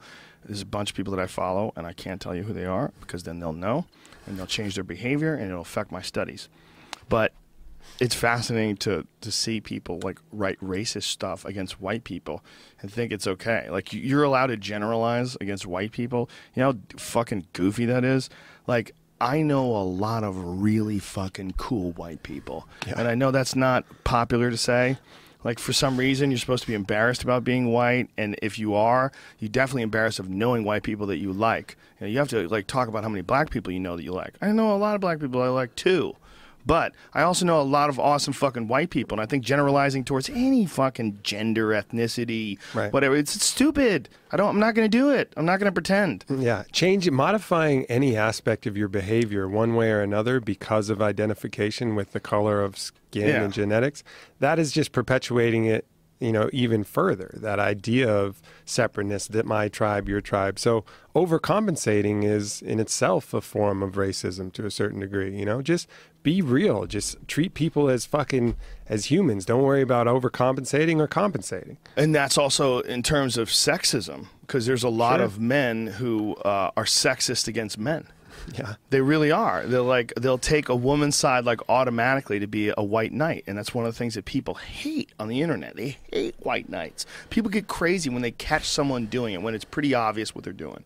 When someone is not looking at the objective facts or the, the what okay, what was really going on here? What's the real story? And they and, um, automatically aside with the woman's with the woman's take on things. Mm-hmm. And when you see that, especially when it gets revealed the woman was full of shit later, it's always so juicy and glorious. I love following those fucking trails and watching it all play out. It's just it's so bizarre. It's so bizarre to watch that behavior, that Smeagol from the fucking Lord of the Rings like behavior. And Yeah. that's really what it's like. There's something that they're doing. They're like it's like you're distorting reality for your own benefit to try to appear that you're you're adhering to a higher moral standard than those around you to make yourself look more desirable. Right. It's really that simple, and it's fucking gross. and people's you know at that point people's belief detectors that thing that we use to know when someone's Mm-hmm. Faulty and cracked they start going haywire you know gears start flying off you're like you're fucking up to something here you Yeah. know this is not just you and so the belief detectors go crazy yeah, that's the beta thinking. Mm-hmm. You know, so it's okay to be beta. It's, no, it's not. It's not. It's not good for you. you don't have to be alpha either. I feel like there's a state of acceptance, you know, that you should probably achieve instead of either or. You know. just being what being what you're capable of being Yeah. that's it you know? Yeah. Yeah, you don't have to try to be alpha. There's this one quote that I've been kind of stuck on recently, and it, it you know pertains to you know starting right now at this point, and it's from William Butler Yeats, and he said, "Do not wait to strike till the iron is hot, but make the iron hot by striking." And That guy doesn't know how irons work. that guy's an idiot. You got to throw. It doesn't work that way. You got to throw the iron in there. The fuck, dude. These fucking might not- poets he might that have not have never worked as a blacksmith. blacksmith. Exactly. but you know He's a poet. he is a poet. He's just being silly. He's a silly boy. He's never hit anything. Strike make the iron hot. It doesn't work that way.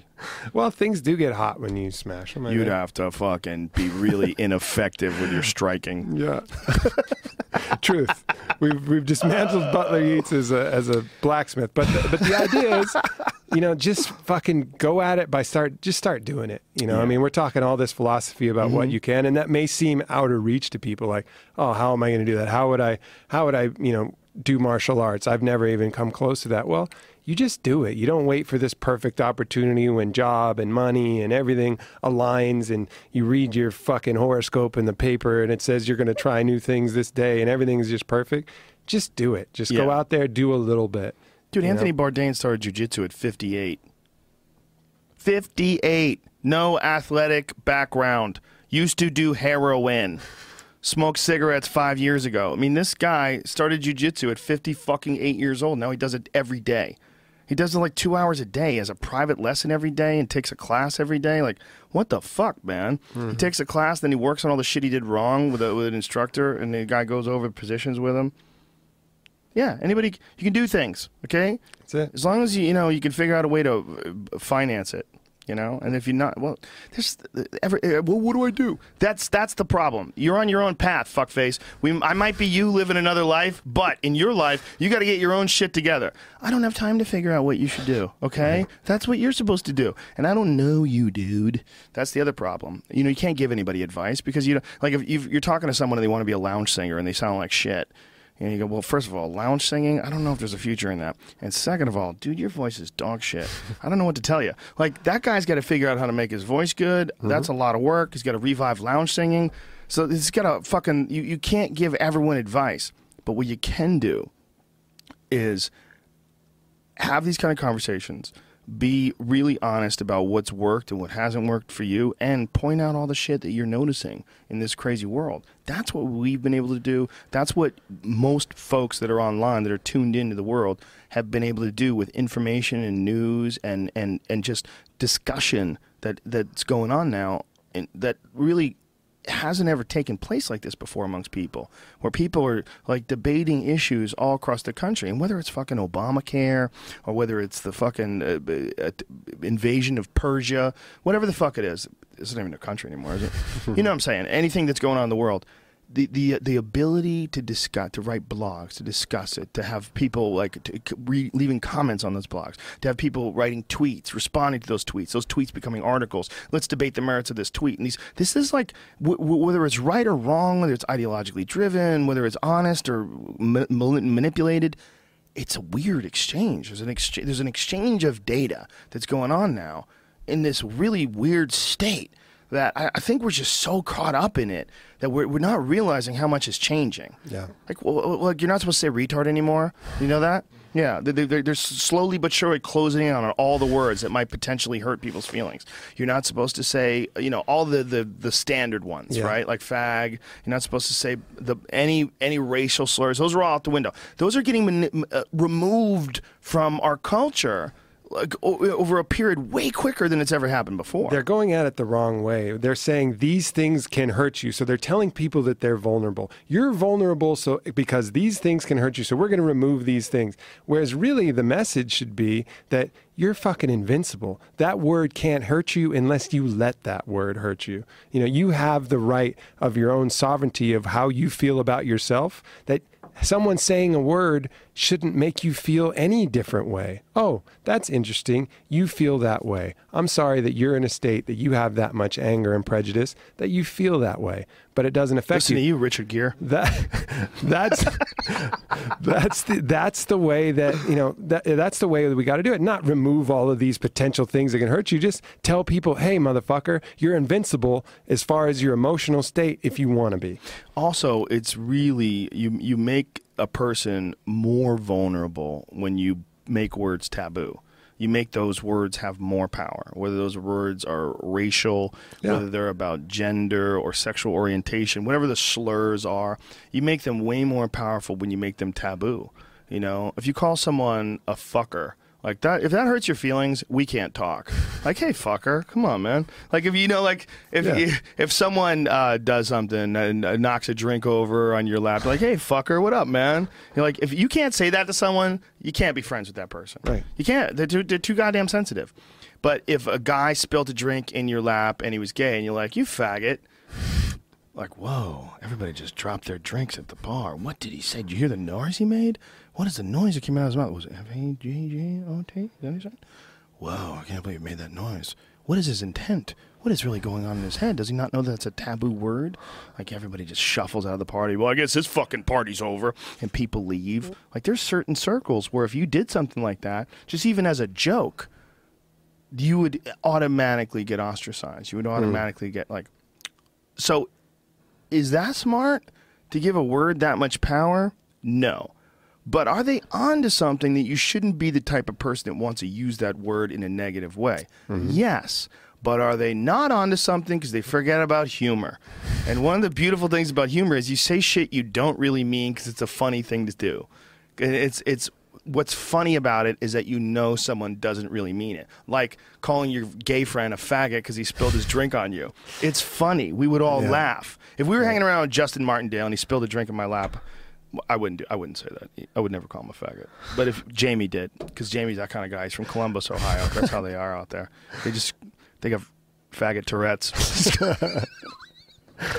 but it, you know, if if anybody has a problem with that, like you'd either either think that Jamie's really capable of being homophobic in, a, in using a slur to like he hates you so much that a simple act of, of, of, of lack of coordination and, and an accidental spilt beverage leads to this fucking unleashing of these horrible phrases at you. Come on.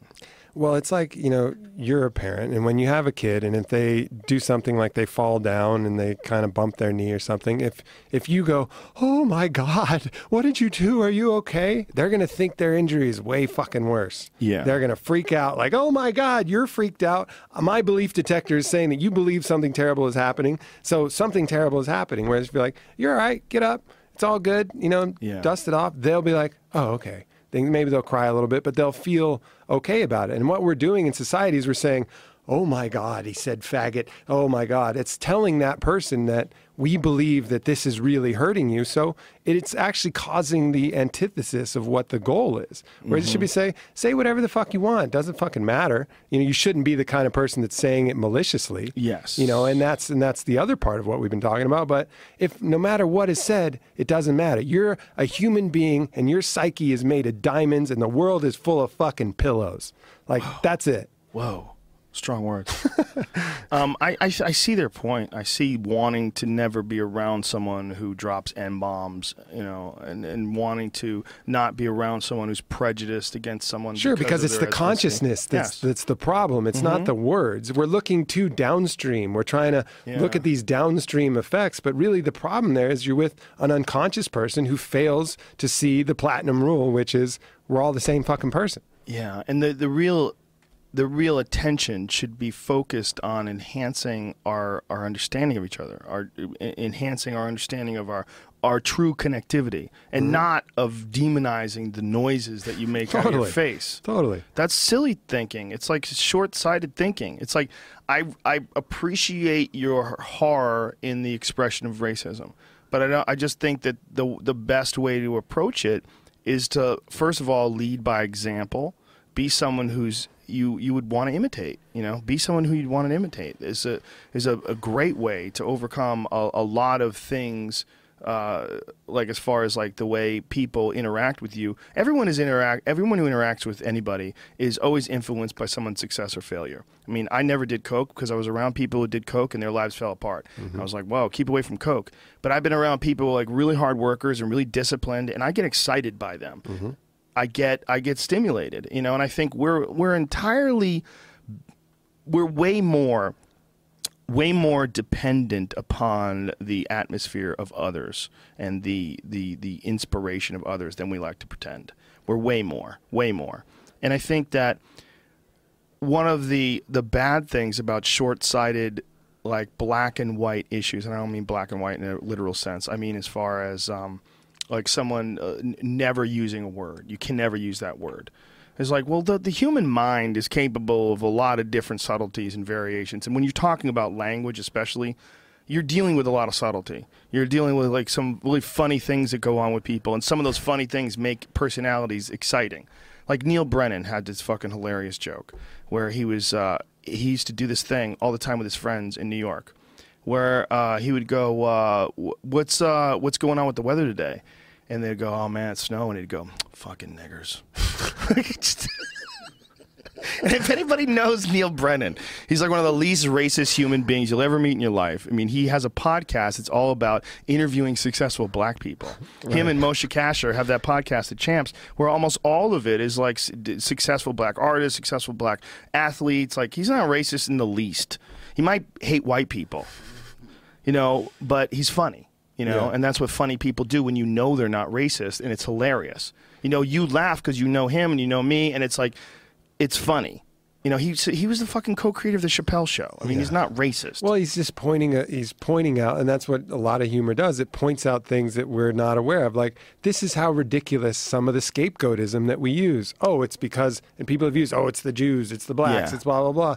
It shows how ridiculous. The snow is completely unrelated, Right. And so that's why it's funny. It's like it's funny because that's happened before all the time. Right. It's it's obviously a huge exaggeration of an Yeah. idiot, but it's Yeah. it's hilarious. But that's that's the problem with eliminating words. You know, you eliminate word. You say he should never be able to say that. Like, come on, that moment that we just laughed.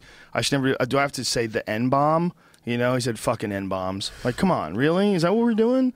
That's silly. That's silly. There's a, it's intent is the most critical aspect of human beings communicating with each other. What are you trying to get through? What what is your intent? What are you trying to say? Like oftentimes like you'll hear people speak in political terms or in very measured terms and instead of making you feel calm it actually makes you uneasy. Mm. Like oh god i don't even know what the fuck this guy really feels. Like i'm getting this pc or this uh, rather, rather um, um, uh, publicist's version of who this person's thoughts or who the, who this guy's uh, what this guy's thoughts really are. I'm not getting the, the true emotion The fact that we have to judge our politicians based on these really practiced, staged events rather than real adversity, you know, like that's where we should be able to judge our politicians. What happens when they're rolling for two hours and they're getting their ass kicked? Like, how do they respond after that? Mm-hmm. What happens when they do a psychedelic? What happens when they do this thing? That's how we should judge the character, the people who are leading. And back when these politicians emerged from amongst the people, they emerged because people understood that, like, that's a bad motherfucker. He can handle mm. it. If shit goes wrong, I'm, you know, I'm, I'm going to his house. And And, that are- guy was the leader back then, but now it's not. Yeah, now it's just who's better at those fake speeches. Yeah. it's hilarious. I think you know we, we almost harp on psychedelics too much, but that's because we've done them. that's the problem. People, if people who haven't done them, they're like these guys are idiots. They're just talking about do. Oh yeah, drugs are the solution. Ah, it's a fucking, it's a goddamn shortcut. I'll tell you that. that's exactly right. it's right. A goddamn giant shortcut. But I think that if we did have some sort of an experience, where even if it's just a physical trial, like if you had to watch them, you know, go through a mud race together, you know, how would they they push each other away? Do they concentrate on their own performance? Do they try to hold people down? Like, look, look, look, Al Gore's grabbing his shoelaces. He's untying the guy's shoes. You know what I mean? Like if you saw them do, you saw their character emerge. Character under adversity. Some form of it, some form of competition. You know, there it, it would be fascinating to see how these guys performed.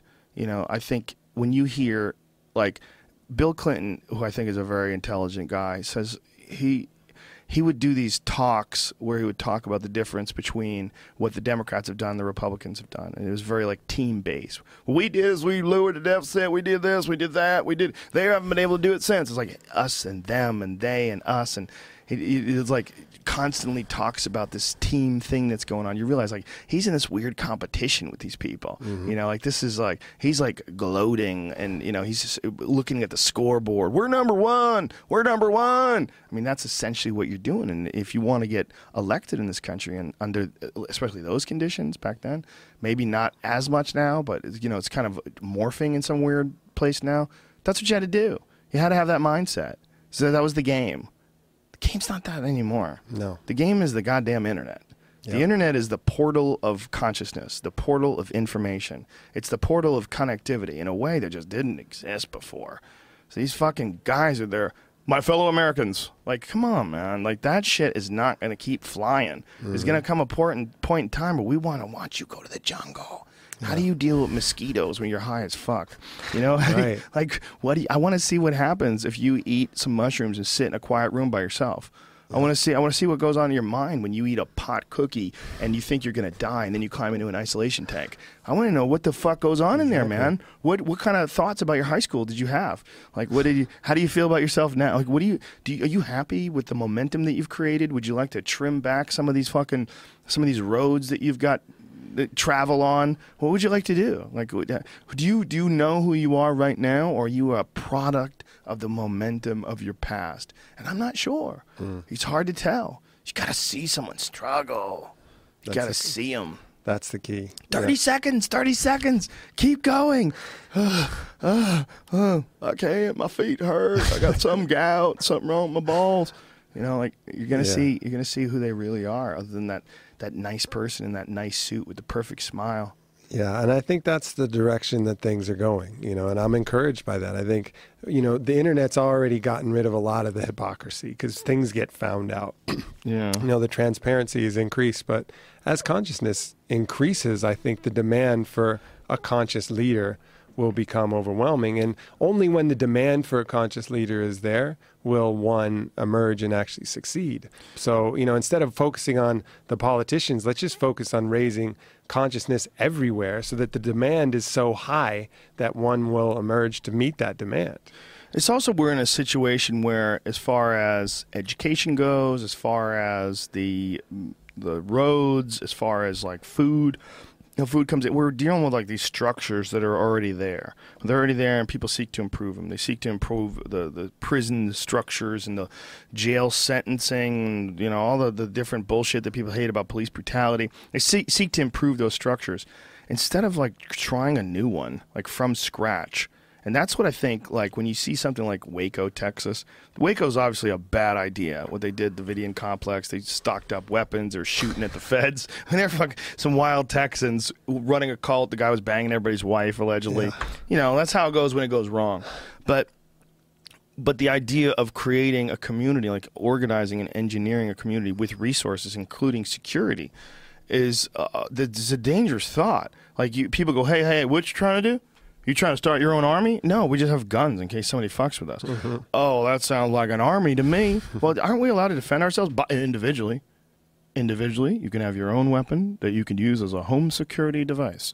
But what you can't do is get together with others and patrol your neighborhood as a home security patrol. And then a home security, well, you have a neighborhood patrol. We decided to have a citywide security team. That sounds like an army boy. Well, we do have bulletproof tanks and laser beams, but it's just to kill bad guys. Like, no, no, no, no, no. Yeah, That's yeah, our yeah. job, you fuck. You're getting in on the government's territory. And then they'll come down. The feds will but fucking jackbooted thugs kick in your door, flamethrower your kids, and start from scratch. Like, look, we told you. No compounds. No high fences. No, but no, no more than 30 people with guns that live under one roof. You just can't do it.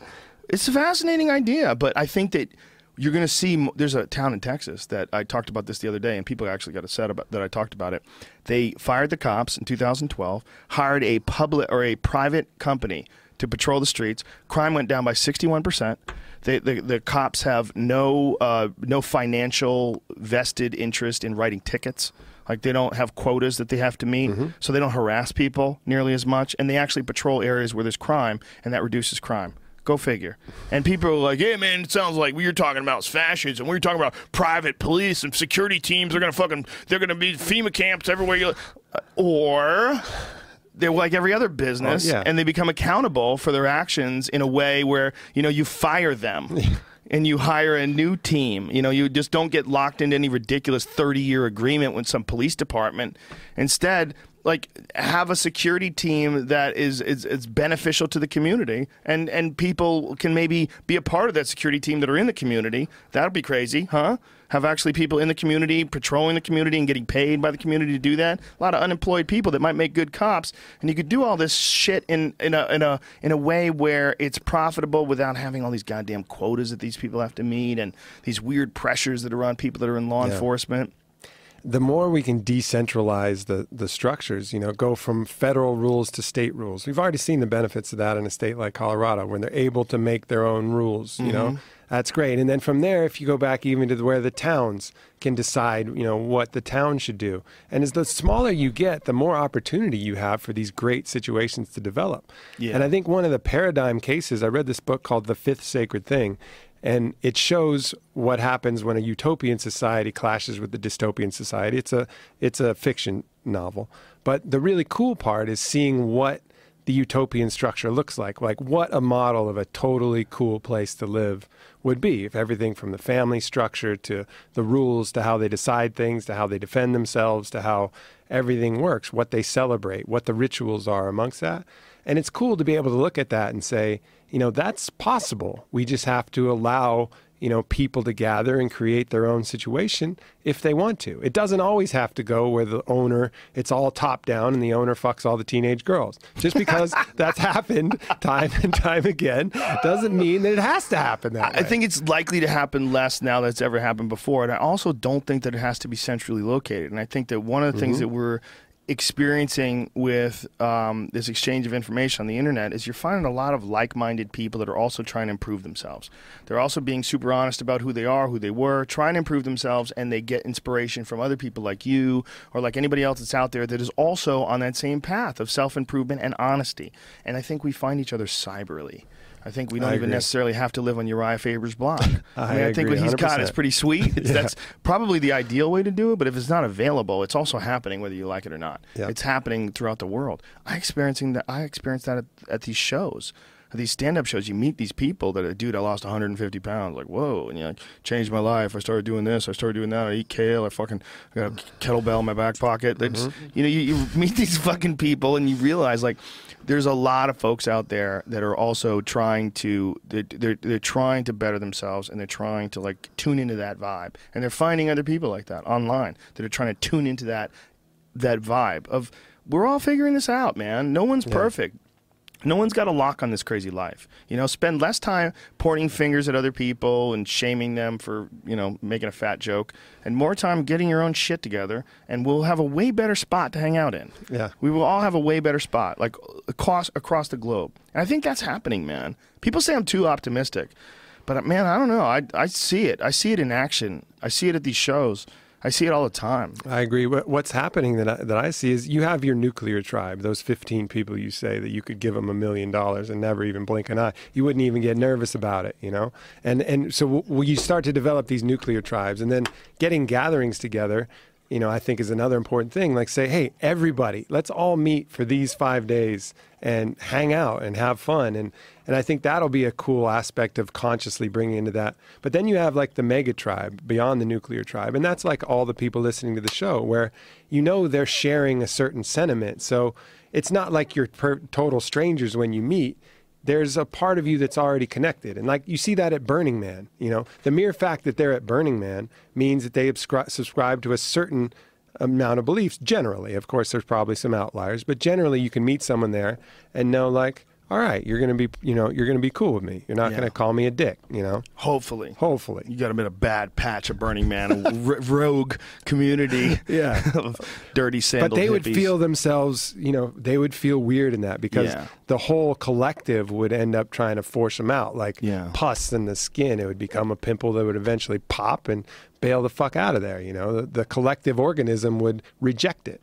Yeah, and I think the things like Burning Man and the, the growth of that, which is so big, it gets sold out every year, like in advance. Yeah. It's like it's letting there's there's a giant community of people that also would like to go to Burning Man but can't make it there. Yeah. You know, they might have obligations or family or whatever they have to do, but they want to go there. But certain rea- like it's not Mecca, goddamn it. I don't have to fucking Yeah, no. go around that square and touch There's it in a nowhere. It's a nowhere place Yeah. in the desert. It's literally nothing there. Well, that's why uh, it's a good spot to go because nobody Yeah. fucks you, with you. Yeah. But really, it'd be way better if we did it in Hawaii, folks. Let's, let's fucking all go to Maui, man. Maui's way better than the desert. Yeah, totally. You know, but they would get mad, dirty hippies. Well, you got to you got to wear dust masks when you're out there. But I think the point you're making is take your 15 people and have your own little Burning Man where you Mm-hmm. all bring stuff, you all share stuff. You don't worry about who's paying for what. Everybody's contributing. You're all hanging out and experience that together in your own way. You don't need to go to Black Rock, Nevada to do that. You can go to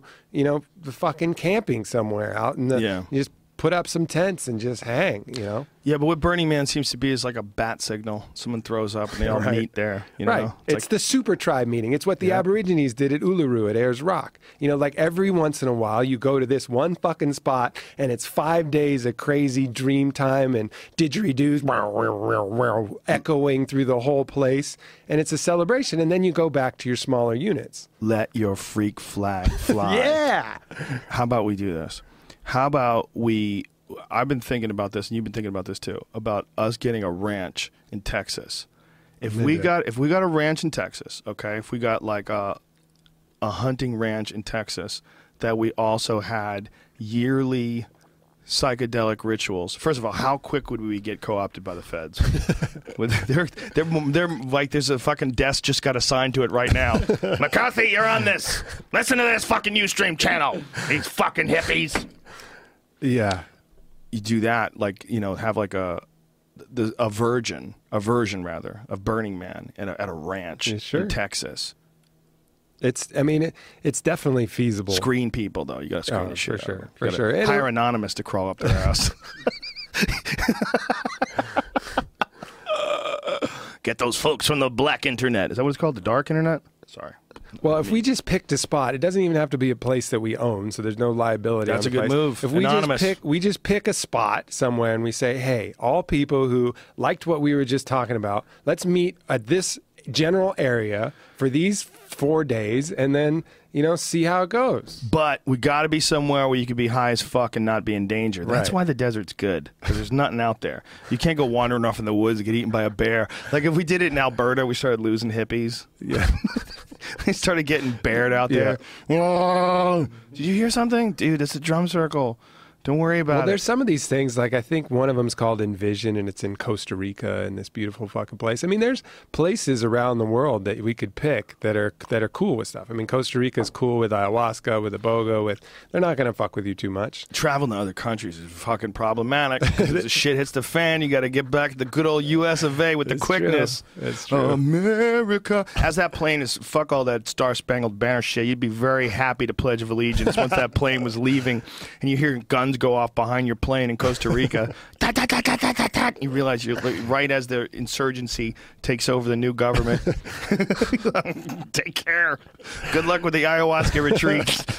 I'm gonna go to Miami for a weekend and For sure. drink on the beach. Uh, there's good and bad and all this stuff, ladies and gentlemen. Uh, I think people are getting it together, though. I really do. I agree. I feel it. I might be delusional, but I think at least in the c- to, the the people that I'm in contact with, they're getting it, and they're they're. I feel like they're spreading. And when I say getting it, oh, you think you get it? What I mean by that is this idea of everybody trying to improve themselves and people just kind of being cool with each other. Yeah. And people being honest about all their attributes, the the positives, the negatives, all that stuff, and working it out together, man. And part of getting it is knowing that you know nothing really. Yeah. You know, it's just accepting the fact that we know incrementally less nothing and sometimes maybe even more nothing because the expanse of what is possible to know increases, you know, and just understanding that we're just trying to figure it out to the best fucking way that we can. You know, that's it. When I was young and stupid, I was very uh, insecure about things I didn't know. Like I wanted to pretend I knew things that I didn't know. Like, yeah, I know that. You know, like I'd be like, somebody would bring up something, I'm like, I know that. But I, I felt like somehow or another there's some weakness in saying, like, what is that? You know, Yeah. Which is like, I love to do that now. Like my favorite thing to like, I don't need to know. You first of all, now I'm smart enough, or at least I'm I've uh, accumulated enough information to know you can't know everything. Like it's stupid. That's why I love when I talk to someone like Brian Cox, who's this genius fucking scientist dude who works at the Large Hadron Collider and teaches fucking science to the whole world. You ask him something he doesn't know, he goes, I don't know. I don't know about Right. that. Like, oh, great. I love that. That's fucking giant. That's important because one of the things that plagues human beings in their development is this lack of admitting to failure, this lack of admitting to not knowing something, this this this fear of your own ignorance and denial of it to the point where you're posturing in front of other people. That's uh, all eliminated by pot cookies. Yeah. You can you can get rid of all that shit. Well, having something to defend because you're again, it's this illusion of vulnerability. I need to defend these beliefs because if I don't have them, what Yeah. am I? What Yeah. am I without being right? You know, do I love myself if I'm not the smartest person in the room? Well, you know, you got to let all that shit go. Yeah, You know, man. and you got to build your foundation on the rocks instead of these these sandcastles because that'll never fulfill you. If driving around in a certain car makes you feel good, or if being right and belittling people on the internet makes you feel good, it'll never actually work long term to make you feel good. You'll, it'll be this hole that the more you throw in it, the bigger the hole gets. You know, you got to find your own internal ways to feel that good and to feel that way. Everything else is just a sidetrack that's taking you backwards. Yeah, and it goes back to what we're talking about, where people just automatically look to get in disagreements with people if they feel that they're on a different team. You know, people that are on a different idea. I mean, people. The Philadelphia Eagles used to beat the fuck out of people so bad in at their at their games. Like they broke some guy's leg in a fucking stairwell because he was a fan of the other team. Like, like that that type. I mean, that's a that tribal issue. You know what you're talking about, like preying on the worst aspects of tribalism. That's uh, that's something that needs to be addressed in schools. Like we need to like, we need to explain like these are why you have these weird instincts to be Yeah. in teams and to form gangs because you really used to have to do that to stay alive. Right. But you know now we don't. We don't have to do that shit anymore. No? All right, fuckers, we've reached the end. This is three hours of love with Aubrey Marcus and Joe Rogan. Uh, we have nothing more to tell you. Uh, we hope you enjoyed this. Uh, we have an Onnit podcast that you can listen to. Do you have your own podcast as well do, too? yeah. Mm-hmm. You have the Warrior Poet Project, and you have the Onnit podcast, which are they're they're separate, completely separate. I go a little deeper into the kind of spiritual psychedelic realms on my own, and then woo, and then Onnit is about just improving human performance, human optimization. That's it, you fucks. Um, onnit.com, O N N I T. Go there, enjoy, read up. And if you're in Austin, Texas, there is an actual Onnit gym now that's open, and it is fucking spectacular. State of the art, super dope, full cryotherapy equipment in the fucking house. Um, tell people about that and how do they get to that? And, I, and I'm, I actually work there. It's so funny. People come and they're like, Aubrey, you're here. Well, no shit, I'm here. This is, this is where I work. you know, so if, if you go by, say hello. You know, I'll be there. I'll be happy to say hello to you. onnit.com o-n-n-i-t all right we'll see you guys next week lots of funny guests coming up next week and uh, until then much love take care Much love, Bye. everybody. Mwah. Peace. Mwah, mwah, mwah.